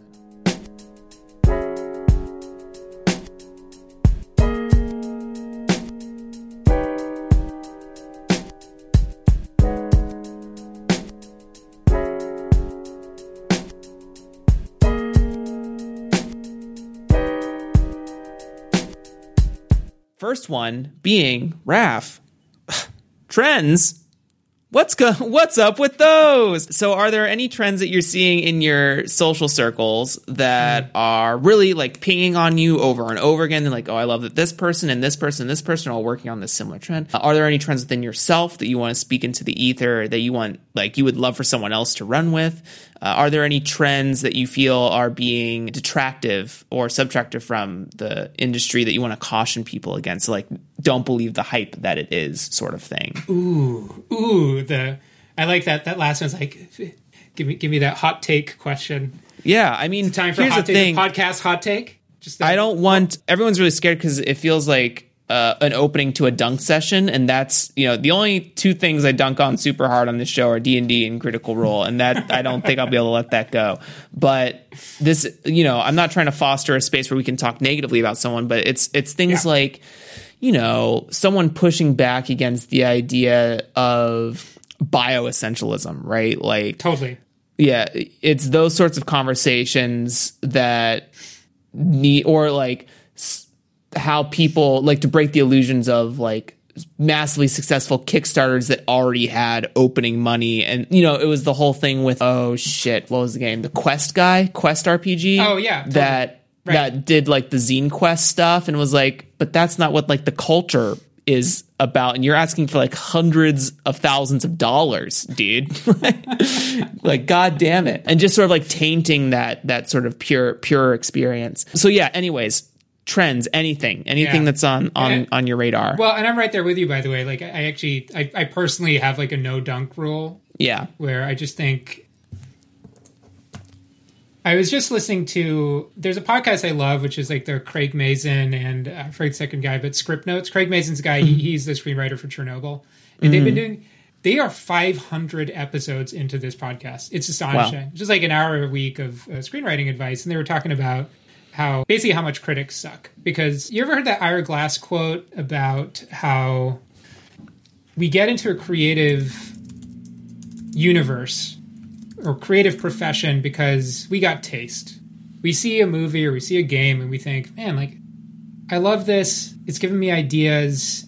I think I I think I I, I think I can make something here and, and you, you you feel like you have enough taste that you can create in this space, but your skill level is way lower than your taste for a long time. Mhm. And Ira Glass calls this the gap, where in that gap, you are trying to catch up to your taste, and your taste is also getting better the more you do it. So it's like it's running away from you. And the most important thing you can do is just just keep going. Just don't stop, you know, because you'll get there. And and I feel like dunking and and and and criticism, not critique, but criticism. Mm-hmm.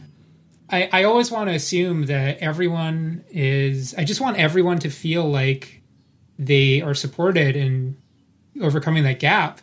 And dunking just never gets you there because Mm-mm. you don't know where someone's coming from. They didn't ask Mhm. for your your your your criticism. And and anyway, dunking, particularly if you're on a personal level, you're just just kind of being a dick. Just don't do that. You know. Yeah, yeah. It's a long Well, game. Play the infinite game. Play the Yeah. the, the beyond finite long game. Yeah. The beyond the control deck. Yeah, yeah, yeah.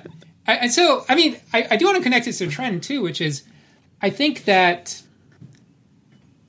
the so that's a criticism, and dunking is really bad, and growth and improvement comes from critique and from structured knowing how to ask for feedback in the right way and Mhm. and also knowing how to you know receive feedback like o- over like a hundred you know humans played the zone and this is where like I'm as a UX designer being able to bring my practice of knowing how to run a playtest and how to get feedback in the right way really helped me to make the game better because you know sometimes a playtest is brutal Mhm. and there is a skill in, in in kind of knowing how to turn that into like useful critique in a design sense or like criti- criticism is I think this sucks critique is I understand the goals of what you're trying to do, and I think you're not hitting these goals in this way, this way, and this way. And I can't remember who said this, but if someone tells you about their experience, believe them. If they tell you how to fix it, never believe them. Mhm. It's like the golden rule of playtesting. And so I think th- that's where I would go in, in terms of like the last question you asked, where I think that Twitter is a horrible environment for all of this. Like all of mm-hmm. social media is a horrible environment for this. Discord's a little bit better, but one trend I think that I'm, I'm kind of excited about, and that I'm also like a I, I want to you know write more about and help kind of support people in this is is like how do we get better as a community balancing that desire to support each other with also that that that the you know the skill of playtesting the skill of critiquing each other in a way that is consensual or like you're not dunking on someone you're not just giving unsolicited advice but as a community we level each other up. Like you know essentially like it's pointing out that you have salad in your teeth. Like i want people to critique the zone but it's my job as a game designer to create the environment for that to happen. Mhm. and and the envi- and the the social media environments we're interacting with are just like super toxic to that. So also realizing the water we're swimming in is toxic Mhm. I, I do have to give a plug for for example like the tabletop call-in show i i cannot tell you how much i love that you and, and adam are creating this structure because to me like that's the beginning of like knitting together the community in like a slightly different way than just Mhm. hey we're just tweeting at each other Mhm. yeah. so I love seeing those kinds of spaces. Like that's a trend that I think is really cool. Like just better, and more humane social spaces where we can like Mhm. get to know each other and and really like bring the community together. I think the other the other really obvious trend is just like web web stuff, right? You know how things are moving onto the web. It's, it's we're just scratching the surface. Mhm. There's so many things to talk about there. I will call out just one specific thing, which is the concept in design called skeuomorphism. I can, and I'll just define it for folks because I hate I hate bringing jargon into any kind of conversation. But Mhm. skeuomorphism is you remember like the first iPhone, you go to like the calendar app, and there'd be or sorry the Notes app, there'd be like the little torn paper at the top, Mhm. and there's a little fabric background. It kind of looks like pages. So Mhm. skeuomorphism is basically when you design something and you are bringing in the cues from a like say the physical version of something into the digital version even though those aren't necessary Mhm. so the so skeuomorphism is any time that you're basically saying i'm going to like teach you how to use something by making it look like something you're familiar with. Like the notes app it looks like a notepad. If you start a new note it kind of flips a new page that kind of thing. And it's it's good in small doses because it gives people enough information to kind of get started. But in the long run it's the kind of thing that it kind of gets in the way or it can be kind of weird. Like on my mic right now there's a dial that i turn because it's easy to turn stuff with my fingers but in a web ui or like a computer ui turning a dial is super hard you got your mouse you're like Oh rotating God. it's like that's a good that's a good example like bad skeuomorphism it's like no it's like it's not native to the thing you're doing Mm. and so right now we're in this skeuomorphism land with virtual tabletops, where basically what they're doing is they're saying, let's take the thing you're doing in the real world and we'll just exactly copy it to the computer world. Uh, so that's for like Roll20, Tabletopia, Tabletop Simulator are replicating the, the the fiddliness of like moving cards around a table. And that's a great first step. That's a skeuomorphic first step. The first iphone had all of that because you needed it to get people accustomed to this new world. Mm-hmm. But it's just the first step. And i'll just say when i was building the zone the first month i i built a virtual tabletop. Like i'll I'll, have, I'll show it to you if you want. Like you know you you you could drag the cards around. You could there were like cool particle effects when you dropped a card on the table and like mm-hmm. you, when you picked up the card it did that hearthstone like it would like follow the, the, the mouse around and it would kind of like rotate in cool little ways and stuff like that. And, and i built it and i kind of did my first like pseudo playtest with myself. Mm-hmm. And i realized that basically every single except one place where at the end of the game you have to like give not so easy cards to someone else. Every single interaction with the table where i could freeform pick up a card and put it somewhere else would break the game. Oh God. right? Like and, and i mean that in literal sense it's like you set up the spiral at the beginning of mm-hmm. location cards. If i give you the ability to pick up a location card and put it somewhere else than in the spiral you broke the game Yeah, yeah. if I let you like freeform pick up a card from a deck and then it's just now on the table, it's just a mess.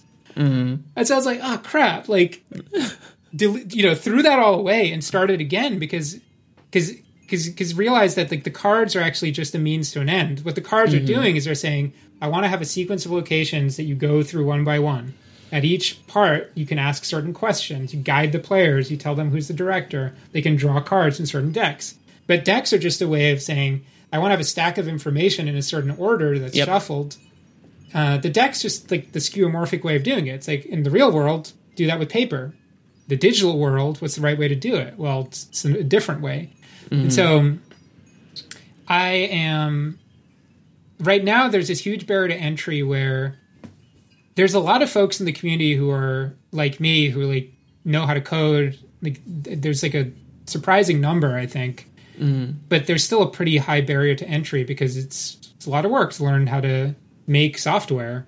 Mm-hmm. But then again like layouts of a high barrier to entry. So I, I mm-hmm. just know that I see like the 20 year olds who are making like insanely awesome games on itch and i'm like you can learn to do everything i can do like 10 times the speed because your brain is operating like your galaxy braining and i already feel like i'm just like decrepit you know? But i think it's those folks who are who are kind of going to create the, that next generation. That's what i'm trying to explore with the zone. I think mm-hmm. the zone is in this weird place where i'm able to do it because i already have these skills. And I'm hoping that the next step is going to be people building tools. Like, you know, Randy Lubin's building StorySynth, for example, mm-hmm. but building tools that make it possible for people with like less of this like technical background to build experiences that are native to being online and playing online that are not just trying to like take the physical thing and make a worse version of it mm-hmm. with weird card physics where you like you you move it like a pixel that like flies off the the table into the into foreverness. That's probably the second. That's the, that's that's the trend that I'm most excited about from like a mechanics perspective. And again, I think it, it's full circle. This idea of of self destruction or or removal, character growth. It's like I feel like there's a Yeah, when you talk about that skeuomorphism, it's the sense of like traditionalism, where oh, cards look and feel like this, and so that's how they must look and feel at all times when they're being engaged, and that's not necessarily true. Like it's the it's also the difference of like rolling dice physically and doing a number generator, right? Like yeah, why I know that people, or I've heard people complain about like, oh, uh, a random number generator isn't that random, and like, well, neither is like a dice, a, pla- a piece of plastic dice with holes in it because one side is heavier than the other. Like, it's not truly random. And fun fact, everyone, if you consider the number that's on a side of a dice or the number of pips, whether that be a hole or paint, one side is heavier than the other by micrograms and like it's not even chances no matter which way you cut it. So is it to a, a point one thousandth that that you actually give a damn? No, you know what I mean? Like there's no reason to care about that. But I'm just saying a random number generator is fine as well as the dice. No, Um, Jeremy, like the, the the the only thing computers are good at is we can finally simulate dice that have the same weight on every side. Yeah. That's it. That's the only thing. blank dice. The Blank- perfect D twenty. blank perfect dice. perfect. Also, the D20 is the worst probability dice because the faces aren't even. I watched a, a too long video about polyhedral sides, and I know a little too much. You have to send this. I have to watch this. I'm. You know. Okay. I have this. My mind works entirely in memes, but my mental image is Ash from Alien. You know, and when he's like, Mm-hmm. "It's the perfect organism," but across from him isn't a, x- a xenomorph, a xenomorph. It's a, a perfect D twenty space, simulated to inch, a, a micron.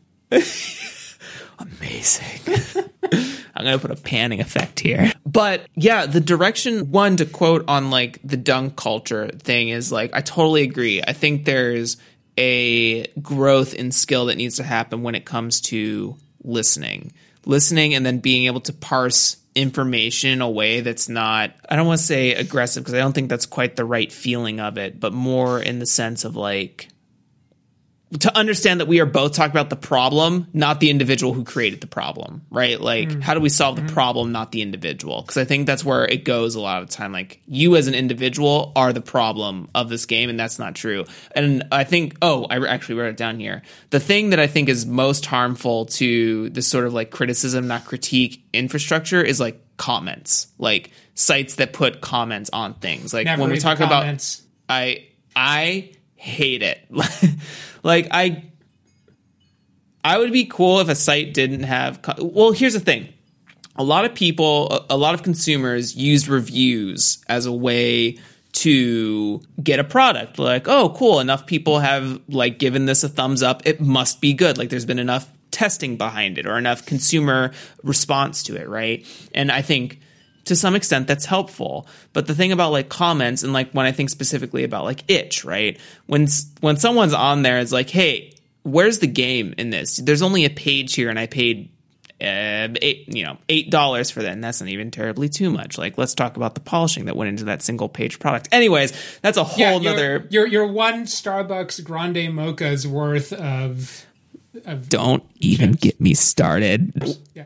Yeah. But yeah, like comment section, Twitter, like I just don't feel like those are the avenues to engage with reviewing a product and they don't create good ecosystems for critiquing. I think it has to be and I think there is also a skill like you said that developers, creators, designers also need a way to like this is the information I'm asking for. I'm not asking for what you think of the game as a whole. Right now I'm in the phase of like how is combat? Do you feel like combat works? Yeah. Does it elicit these feelings? What are you feeling when combat is happening? Like those are the important questions I want answered this month, this week, whatever have you. And then that's where I'll go in and I'll just do the consumer feedback because if that's the direction you want your business or design to go to and that it's sellable for a wider demographic, you need that input to, to be realistic about it in our current capitalistic landscape. But yeah, it's it's just something where we have to get away from talking about the consumption of product in a wide format. But then again, I don't know. It's like a it's like a catch 22 because it's also a way it's also a marketing tactic to have people talk about your product whether it's discourse or not and that's unfortunate that dis like what have i read it's like if you someone was talking about like if you want to be successful in social media like you have to engage in discourse because that's how you get viral. Like those sorts of like discourse moments are viral moments. But then there's also like i fight i push back against that because in like well when someone produces something really helpful that's also viral. Like someone who comes up with like an idea that's just so like universally resonant and clarifying for people they're like oh wow this helps me help me make a lot of sense of something. Like when i think about reductive story structures like Save the Cat and the hero's journey, that was my first step into parsing out like, okay, what is like the through line for this whole thing? Because Yeah, before that here. I, I never understood how a story operated right? And then it's up to me as a creator to be like okay there are like some things about this that are helpful and i think there are better clarifications for like creating a story like the ghost and lies and stuff i talked about earlier in the episode. So i think those are really really nice trends to talk about Can here you- i think they're really eye-opening I, I just want to riff on you, riff off that, because I think there's this, there's a thing there too, which is something I think about a lot. Is is again like when are people set up to succeed and when people are, set up to fail? And mm-hmm. you know, I I'm just very sensitive to if I see a bad interaction in the internet or something. Like that first question I'm asking myself is, okay, assume good intent. Obviously, the internet is full of Nazis and horrible. You know, there's there's certain there's certain things that are just like you're just a terrible person. yeah yeah you can feel it You yeah know. But I think in the space of what we're talking about, which is like essentially a bunch of people who care about games and aren't trying to abuse each other, but end up having bad in- interactions, I ask myself, well, what's causing that? And I think it's really important to realize when kind of like it's not your fault, it's kind of the environment of Twitter and of social media, which incentivizes hot takes and rage and, and you know, the, the whole idea like a lie travels around the world, you know, before the, the truth can catch up, or, you know, all the research and how like, uh, Facebook did this research. They did their own research on this, and they found that posts that had more negative terms or negative, negative, you know, affect, like got shared more. And I think constantly I, I think the power of a culture, the power like and again, like again, like in kudos back to like, you know, you and like other folks who I, I really feel like the podcasts that we listen to and the people who are hosting discords, like the, the brain trust such a, like a lovely space. Hmm. And I, I think what what y'all are doing is you're you're you're facilitating this conversation where the community can start processing all of this and come up with okay for us as a culture like how do we fight back against that how do we create norms that we can all feel safe like operating by? And like with that whole point of like dunking or, or critique like i think I, I want i want to spread far and wide this this this notion that before you leave a comment th- that your experience is valid of how you experience a piece of art but if you want your experience if you you know if you want to hurt the creator sure just say the nasty thing you want to say. You shouldn't but hmm. that's all that if you make it about you uh, then it's a one-sided conversation. If you want to have a dialogue with a creator if creators want to dialogue with each other that that core skill at the heart of it is first asking yourself what's this person trying to do? Because mm-hmm. if the person if you go to someone it's like there's only one pdf and i paid eight dollars and where's my 299 other PD, you know pages mm-hmm. then that's valid feedback if the person uh, who made the game is creating the expectation in some way of they are making traditional RPGs that are rendered as 300 page books. Like probably if you get a D&D book and it arrives and you've got like your your hard co- I'm now picturing like you know I got my like Von, Von Richten's guide to Ravenloft cuz I'm so Yeah. excited to see like the X card and everything make it into like the discourse. You know like I'm so I'm so glad to see all that stuff make it into like you know all the wonderful people who contributed to that. But if I'd gotten that and I've got like the, the thick hardcover. Imagine like the hard. This is my mental image. The hardcover is like half an inch thick. And Yeah, I, yeah. I, I open the page like it's like ugh, boom, and there's one page between the two hardcovers. Then it would be valid for me to leave a comment on like Wizards of the Coast and be like, "Hey, you've created an expectation that this is the kind of content I'm going to get, and like this is mm. not what I'm getting." Or similar things. Again, like there's I, I think the, the question asked is always like, what's the most productive? What's the way that that of having a conversation that is? And again, this is not about like toxicity and abuse. Like that's a whole different set of techniques you have to to bring out. Like you have to mm-hmm. block people, you have to do moderation. You know that that's a a huge thing. But in in this particular mode of like, how are you communicating to get the most creative conversation? Like the two questions that are most important are how do I how does this conversation strengthen our relationship? You know, how do I have this conversation in a way that will make us better friends or you know better you know collaborators? And then like the second question is like, how do I do I understand enough of what you're trying to do to make you under to to to, to give you feedback that you can use? If someone comes to me with the zone and says, hey, like I tried to run uh, D and D in the zone and it didn't work, and I'm like, thank you for your feedback.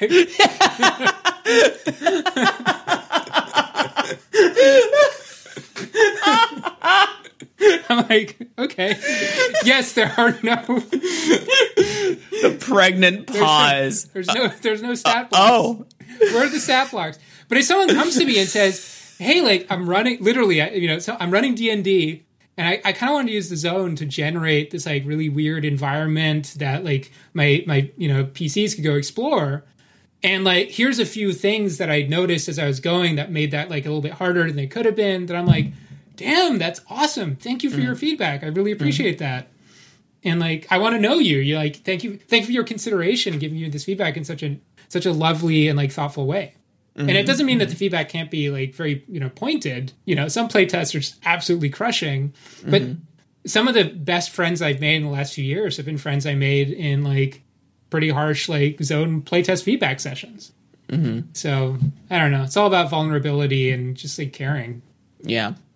Yeah, it's I think there is a certain like it's not just onus on the other person to communicate things to you as well, but it's also and everyone's mental capacity, emotional capacity, spiritual capacity is going to be different. But there is something to say about when you put your content out in the world, people are going to have ideas about it. And whether or not you're prepared for negative or positive feedback, you have to understand that people are going to say things about this thing because you have made the intention to share it with them. They're going to have thoughts.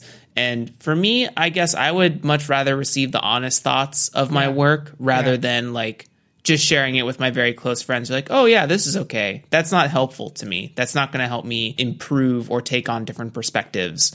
And I think it's, it's I think it's a two way street here in that you also have to build up a tolerance not tolerance because I don't want to make it sound like like you don't have to put up walls to criticism or to critiquing because they as we defined here today criticism and critiquing are not the same things. But for critiques it's you know you also be able to you, there's a sort of intellect or knowledge or ability to sift through that information. It's like it's like if one person says your combat blows you're like ah, okay well maybe not. Like that's not that doesn't tell me anything but maybe there's something there. But if like 50 people tell you your combat blows, even if it's not like succinct or positive, there might still be something to that information because enough people said like there's something about this that they're not enjoying. Hmm. And now I have to like now this is where I build a form that talks specifically about the combat and like hey here are the components of this thing. What's not going right for you right? Like the that sort of stuff. And definitely ask different people not the people who are already negatively charged towards your combat. That's so true. It's so true.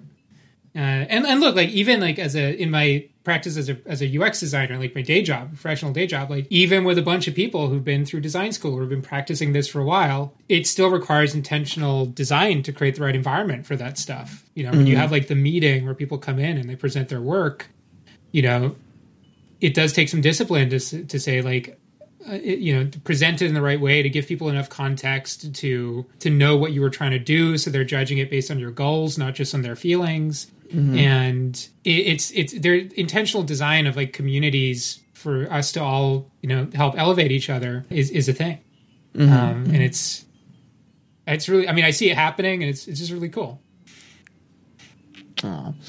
Well, I think that's a beautiful touch to put off on trends. We're in the last home stretch here, Raph, in our two hour plus now interview, which is great. It's only felt like 30 minutes. you're like oh my uh, god every extra minute editing that i have to do Listen, I have automated programs. I don't care about the clipping. I'm fine.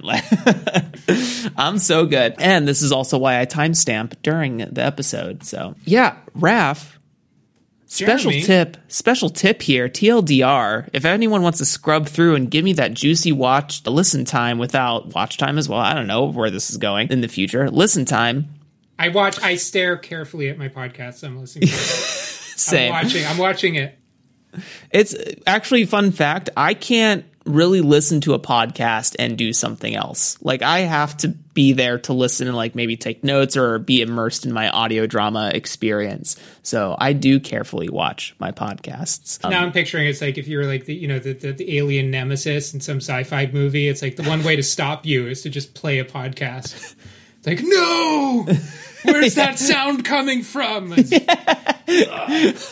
I can't multi- multiple process here. TLDR tip I think because of your uh, day job experience as a UX designer, I think it'd be beneficial. We had Clayton Notestein in a previous segment of the show, uh, and I would love to get more information for people. We talked about Laws of UX as a website that has some really good information there. But is there anything else additionally around UX design and creating tabletop games, either maybe either like web web design resources or physical layout stuff, what are some, I guess you talk a lot about processes in this episode. Mm. So, how, what's like some criteria that you personally follow to make sure like a user experience is up to standard?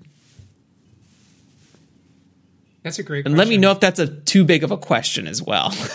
you know, I could talk about this for another 10 hours, but that's a, um, it's a whole other podcast. Um, yeah, that's a whole other five podcasts. I do want to, I, you know, if I boil it down to a nugget of, I think what might be most useful for people listening, I think it's the the beginner's mind. Always keeping in mind the beginner's mind. I think that is the secret of the the best UX designers I know the best game designers is that they are they are always asking themselves the question regardless of how I personally feel about this, how much I want to put into this this book or this web experience or this card game or you know whatever it is the medium that you're designing in there's there's this this this desire to put more in and the the skill and this this this is hard you know this is painful because you know back to the i love the way that you put it much earlier in the, the in our conversation of it's not just always about adding stuff it's about removing as well mm-hmm. but always asking yourself the question how is this coming across to someone who is experiencing it for the first time? What order are they experiencing it? Like, and I mean, starting from the very first experience, not because I think it, it, can be easy to very quickly jump to, well, like first they look at, you know, they go through the introduction, but then they're like in the rule section. It's like, no, no, no. Like, how do they come across the book?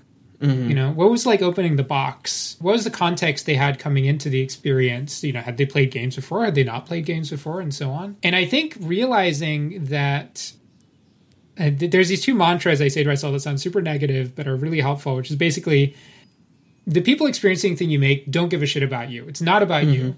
Mm-hmm. It's about them. It's about the experience that they're having. And assume that 98% of what you put on the page is literally going to be ignored. One thing that I always keep in mind is, for example, the way that your eyes work is that you've got the fovea, which is the area of focus that your eye is able to actually do things like read text, like see high resolution stuff, pay attention to. It's the size of it is if you hold your thumb out at arm's length, it's the size of your fingernail. Mm-hmm. And so your perception is you're seeing this wide field of view, but your brain is only seeing like this tiny, tiny thing. And it's constantly saccading around, it's jumping around to like fill in the picture. And your brain is actually really good at filling in things that aren't there if it hasn't looked at it for a while. Mm-hmm. It's it's your brain is telling a story of what even you can see. And remembering those things helps you when you're making stuff to just essentially always ask the question, what can I cut? And it's always more than you'd like. And some of the techniques of, of UX, there's so much there, but the UX Laws website, like that, that's such a nice articulation. I think there's lots of resources on just stand like all like all graphic design, typography, all of that. You know, that's really what it's getting at is how can I really clearly establish what's the most important thing on the page using like color and size and typography and shape like that's really what it's all about is like getting back to this idea of people are essentially throwing away 90% of what you're giving them cognitively. The the probably if I would leave you with like a couple of like really useful kind of tricks or tips and tricks here, the single most useful technique uh, here is going to someone who knows what you're trying to do. Not some like it's important that people know what your intent is and asking them okay, you have to cross out 50% of what I've written. Which 50% would you cross out? Mm, and mm. you can dial it up and down. Like I, I've gone to my friends and said, "Hey, like here's the here's the Zone manual. You can only keep like one page. You know what do you keep?" So that's one thing. That's one like huge thing is that exercise, and you can do that to yourself. It can be helpful to have someone else just brutalize you with it kindly, but it's really clarifying. The second thing is obviously like everyone playtests, but specifically playtesting in a making sure that when you're playtesting, I, think that whole adage of like re- listen to when people tell you how they you know how they feel and don't listen to their solutions. I mean, write them down, be inspired by them, but like create environments where people will go through the experience. That's a really obvious one. And then the third one, the third like uh, tip, this was a huge part of the zone experience is a lot of the game design process focuses on how do you design the mechanics of the game and how do you design the you know the the loop the core loop of the game? When i was making the zone and doing play tests i had my notes and i had the kind of prototype of the manual. But what i would do is probably in the first quite a while actually instead of reading the manual it, it, when the manual got like baked enough that i could just follow the instructions i did that. But what i would do is i would take a single sheet of paper and I would write myself like a hit list of like here are the things I want to hit in what order. And I would pay very careful attention to how I was introducing the concepts to players and how I was landing and trying to link how I introduced the concept to concept to problems that happen later in the game. And you notice these huge shifts where, for example, if you put character creation before explaining certain rules, people felt more invested in the rules because they had just created their characters and they could kind of personalize it. Hmm. But it also was a trade off with pacing where people kind of like to know the rules before they create a character. So mm-hmm. in the end, I put the character creation first, but I also put in like a very like a rules overview and then explain the rules. I'm kind of doing it mm-hmm. twice at different levels. And th- the way that that came about was in this like repetitive process of writing down notes, not the full text, which would force me to verbally explain the game mm-hmm. and then kind of like taking notes of myself explaining it and then writing that down and then using that to come up with the next version. Like I would say, like designing the explanation, the onboarding of your game is at least 50% of the work. It's not 10%. It's not like just something you do at the beginning. It's not the like, what is an RPG like chapter. I think it's actually 50% or more of the game design itself. And then you have to let the onboarding actually change the loop of the game itself. Hmm. So, one thing I did, and I would recommend people do this, is literally record yourself explaining the game mm-hmm. and then listen to that recording and use that to like come up with the next iteration of doing that. And assume that, you know, you'll do that like a dozen times before you get to like where you want to get. And, and really think of like the explanation of the game as not the explanation of the game, but as part of the game. That's actually where the experience begins when you open the box, not when people start playing and they're done with the rules. Mm-hmm. So that those would be like my, my three recommendations. The exercise where aside from the obvious like layout and everything, do the exercise of asking people to like completely decimate your product and tell you mm-hmm. which parts they would keep. You know, Marie Kondo it brutally. Two is like playtest, but make sure that when you're playtesting, you playtest in a way where people know what you're trying to do so they can give you accurate feedback. So it's not just about how do they feel. They can say, how well did this experience like hit your goals for the experience? And then number three is to really think of the onboarding as part of the whole experience, not a separate thing. Mm-hmm. And to to literally like record yourself explaining it over and over again and even better record other people explaining it and be driven by that when you're writing the book or when you're writing the explanation instead of just presenting the rules like ask yourself like and i think the wrapper concept around all of these is ask yourself how the whole experience is going from the perspective of a, a new player from the moment they open the box or click the link to the end of the game, not just the part where they're playing. Like Mhm. design the whole thing, and the actual play will be much easier.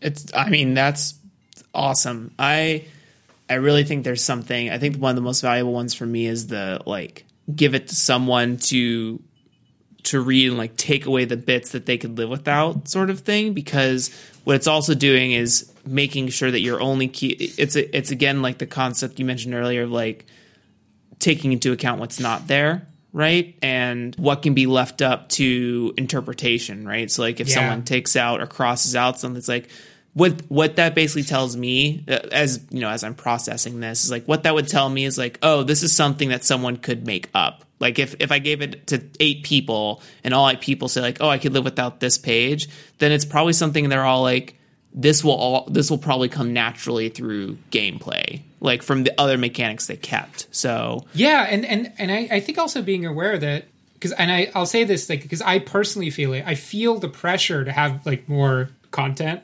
I Yeah, think about yeah. I think about this tweet someone posted a while back, which is I, I looked it up while we were talking, so I wanted to read it out. Which is there's a special feeling when you step into the Louvre and you just know you're seeing some of mankind's greatest content produced by some of its top content creators. Which crushed me. Killed me. so there's Oh. there's this feeling of like I need more content, I need more tables, I need more explanation. And and I, I like to think of it in terms of scaffolding and director's commentary. I think some of that content belongs in essentially like you know design your game so you have all this like rich sidebar like for the zone i'm, I'm working on this right now is like a, a guide website where Mhm. i can you can see all of and this will be in the the kind of printed version but a guide where you can really see like okay here are all the tips like if you want to the game will run itself but if you want to level up as a facilitator or you want to know what the design intent and, or the history like this which game was this move inspired by like you know tell people at archipelago like i really want to credit all these remixes like you know I, I think that's a place where a lot of that can go. So it could feel bad to delete your own stuff but at least you know it doesn't mean it needs to it, it just needs to be like put in the right place. So make sure that mm-hmm. people know what's essential and then let them dive deeper. And the other thing is scaffolding where create what feels like too little content and there's a rule at beginning in the zone which is like let uncomfortable silence you know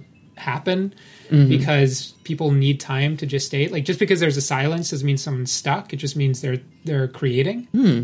so you don't need to like have a rule for everything. You don't need to like always say like oh and now just roll from this table. But it can also be cool to give people the the escape valve. So as a designer you can say oh well i cut this from the main flow but i also have like 15 different ancillary tables or like my dream is to have a game where the core experience is really tight but literally at any time you can say i'm stuck and it'll you know, Mm, you know, mhm. oh i can't think of a mutation. Great here's a mutation. I don't know how to start this scene. Press a button. Here's some prompts. Like if Mm. every single game could have at every point like here's a button and I, you'll get some help then that's also where some of this extra content can go. So i think if you're if you're feeling if you're listening and you're like i don't want to cut 90% of my game like people will then yell at me and say my pdf is just one page. It doesn't mean cut it it just means like organize it in in the way where uh, people will be able to get to know what's essential what's like extra credit and what can support them when they need to be supported.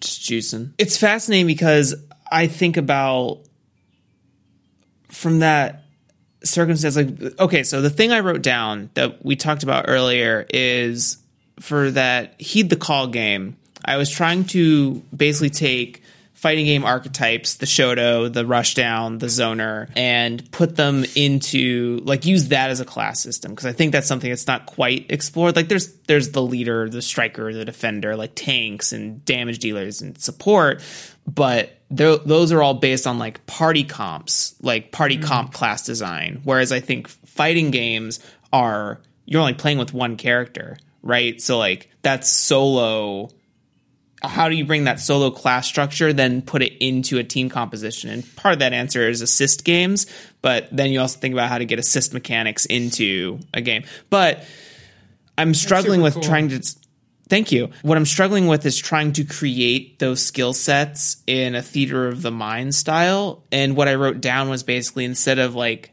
instead of maybe writing player mechanics, I think one of the things I might focus on is only writing enemy mechanics and then you build your own style based on the enemies you're encountering and you have like a limited deck size for that. So like okay, I'm facing a lot of like aerial opponents, so I need an anti-air ability. So I need to craft that and like get pieces or like have a tagging or a not a tagging system, but like a Mad Lib system of like, okay, this if I put this in this card, it has to have this, like just sort of like parameter check things for like quote unquote the balance of the game, maybe. But it's fascinating to think about like instead of trying to instead of trying to be the designer that builds the class, how about I just be the designer that designs the problem and let you come up with the solution, basically. That's awesome. Yeah, because because then you're letting people.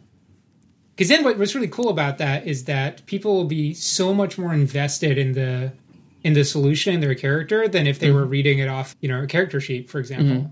And isn't that how martial arts are constructed anyways? Like you approach like a fighter problem and Oh, then you yeah. adapt your style to that, right? So That's awesome. Well, and actually, like even there's like a bridging thing there too, where like even just Mhm. asking players, what, how would you approach this? You know, oh, there's you know this aerial character is like coming at you. It comes back to that thing we were talking about earlier of pointed questions, like the power Mhm. of questions in games Mhm. to help frame to, to kind of prime people to think in a certain way. That's Mhm. awesome, man. Yeah, I think I think that's the that might be the answer here today. So thank you for those tips. They are they're powerful.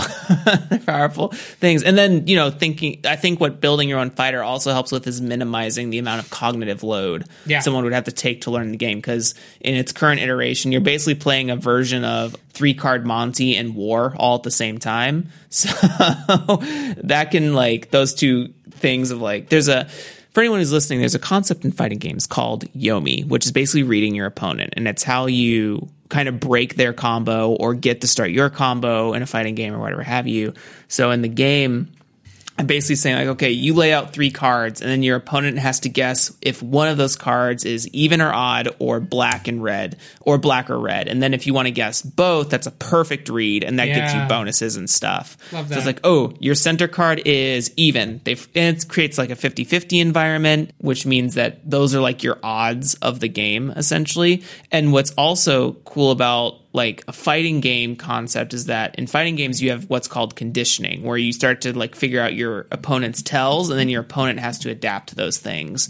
To build those and the and the beauty about playing cards is that there's card counting. So like every time you use an attack cards go to the discard pile. So then you start to figure out like oh this is what's left in your deck. Now I can make more accurate plays of like oh you've already played all your spades. There's a pretty good chance that this is a red card here right? And like that starts to grow and grow and grow. So I think those are that's basically how the game works and that's why building your skill set i think might be more interesting than having a pre-written skill set I could see how those mechanics could create so much drama. It, like Mhm. replicating that feeling of I'm learning to read the opponent, Mhm. and then they're learning to read that I'm reading them, and then learning Yeah. to read that they're reading that I'm reading them. It's like this is what you know. It's like the the metagame about rock paper scissors, right? Mhm. It's it's so deep. it's so good makes you think about hunter hunter but i think with all of that that is going to bring us to the end of what might be the new longest episode of draw your dice certainly probably be a two-parter Raph it has been an absolute pleasure having you here today i've really gotten uh, a joy out of getting to know you here Likewise, thank you for having me, man. I really appreciate it. Aw, wah. My heart's gonna explode. One final outplug of like who you are, where can people find you, where can they find your work, so that you know if they made it all the way to the end here, they can still find you again. Well, I'm Raph D'amico. You can find me uh, on Twitter at RaphDamico. And yeah, I make the zone. Everything about it is at thezonerpg.com if you want weird annihilation style horror. And you know, you play it now for free. Stay tuned for a Kickstarter for the paper version later this year. And Yes. you know, thank you for listening. Also, if do you have like UX work that people can look at as well? Like, do you have like a Behance or anything like that? I don't. I don't. My my my like all my like work portfolio is is is just not up to date. no, I'll cut it out. I just I was curious if like people could also reference your style as well, but they may also get that from the zone. So Well, and here's what I'll tell you: like, it, it's it's like two different worlds, right? It's like the UX design very is very much like that functional, like oh hey, I'm just trying to help someone accomplish a task within this company's mm-hmm. brand system. And games are really where you can kind of just be yourself. So Aww. it's this is the the being UX designer is you, you, you, personal style is not as much of a thing there. I would say. Heard, heard. Good to know.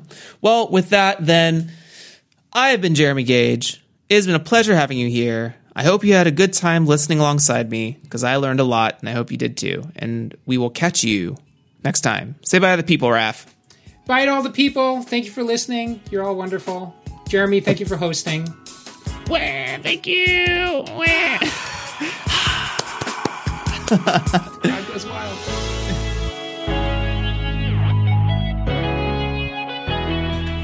All right, that's a wrap.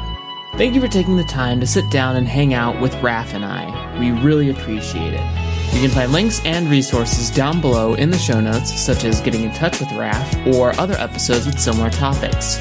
If you want to be a part of the conversation, please come and join the community Discord server. Also, make sure to subscribe to the Draw Your Dice Patreon, where you can get access to early releases of episodes from as soon as we interview. Thanks again for stopping by, and as always, I will catch you next time.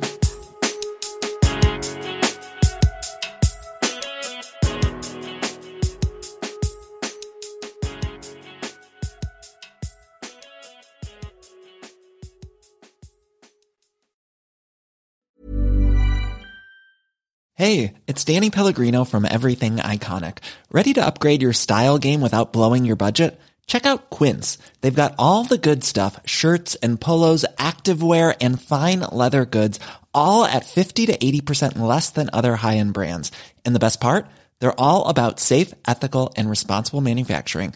Get that luxury vibe without the luxury price tag.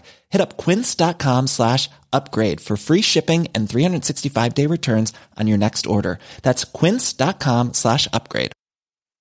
Hi, I'm Daniel, founder of Pretty Litter. Cats and cat owners deserve better than any old fashioned litter. That's why I teamed up with scientists and veterinarians to create Pretty Litter.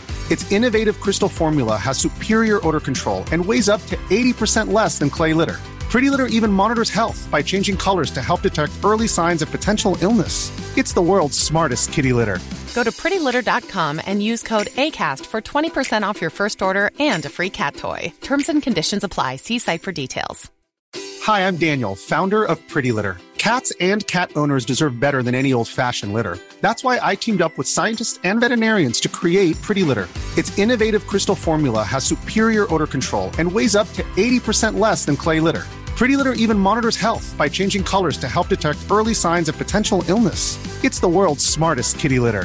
Go to prettylitter.com and use code ACAST for 20% off your first order and a free cat toy. Terms and conditions apply. See site for details.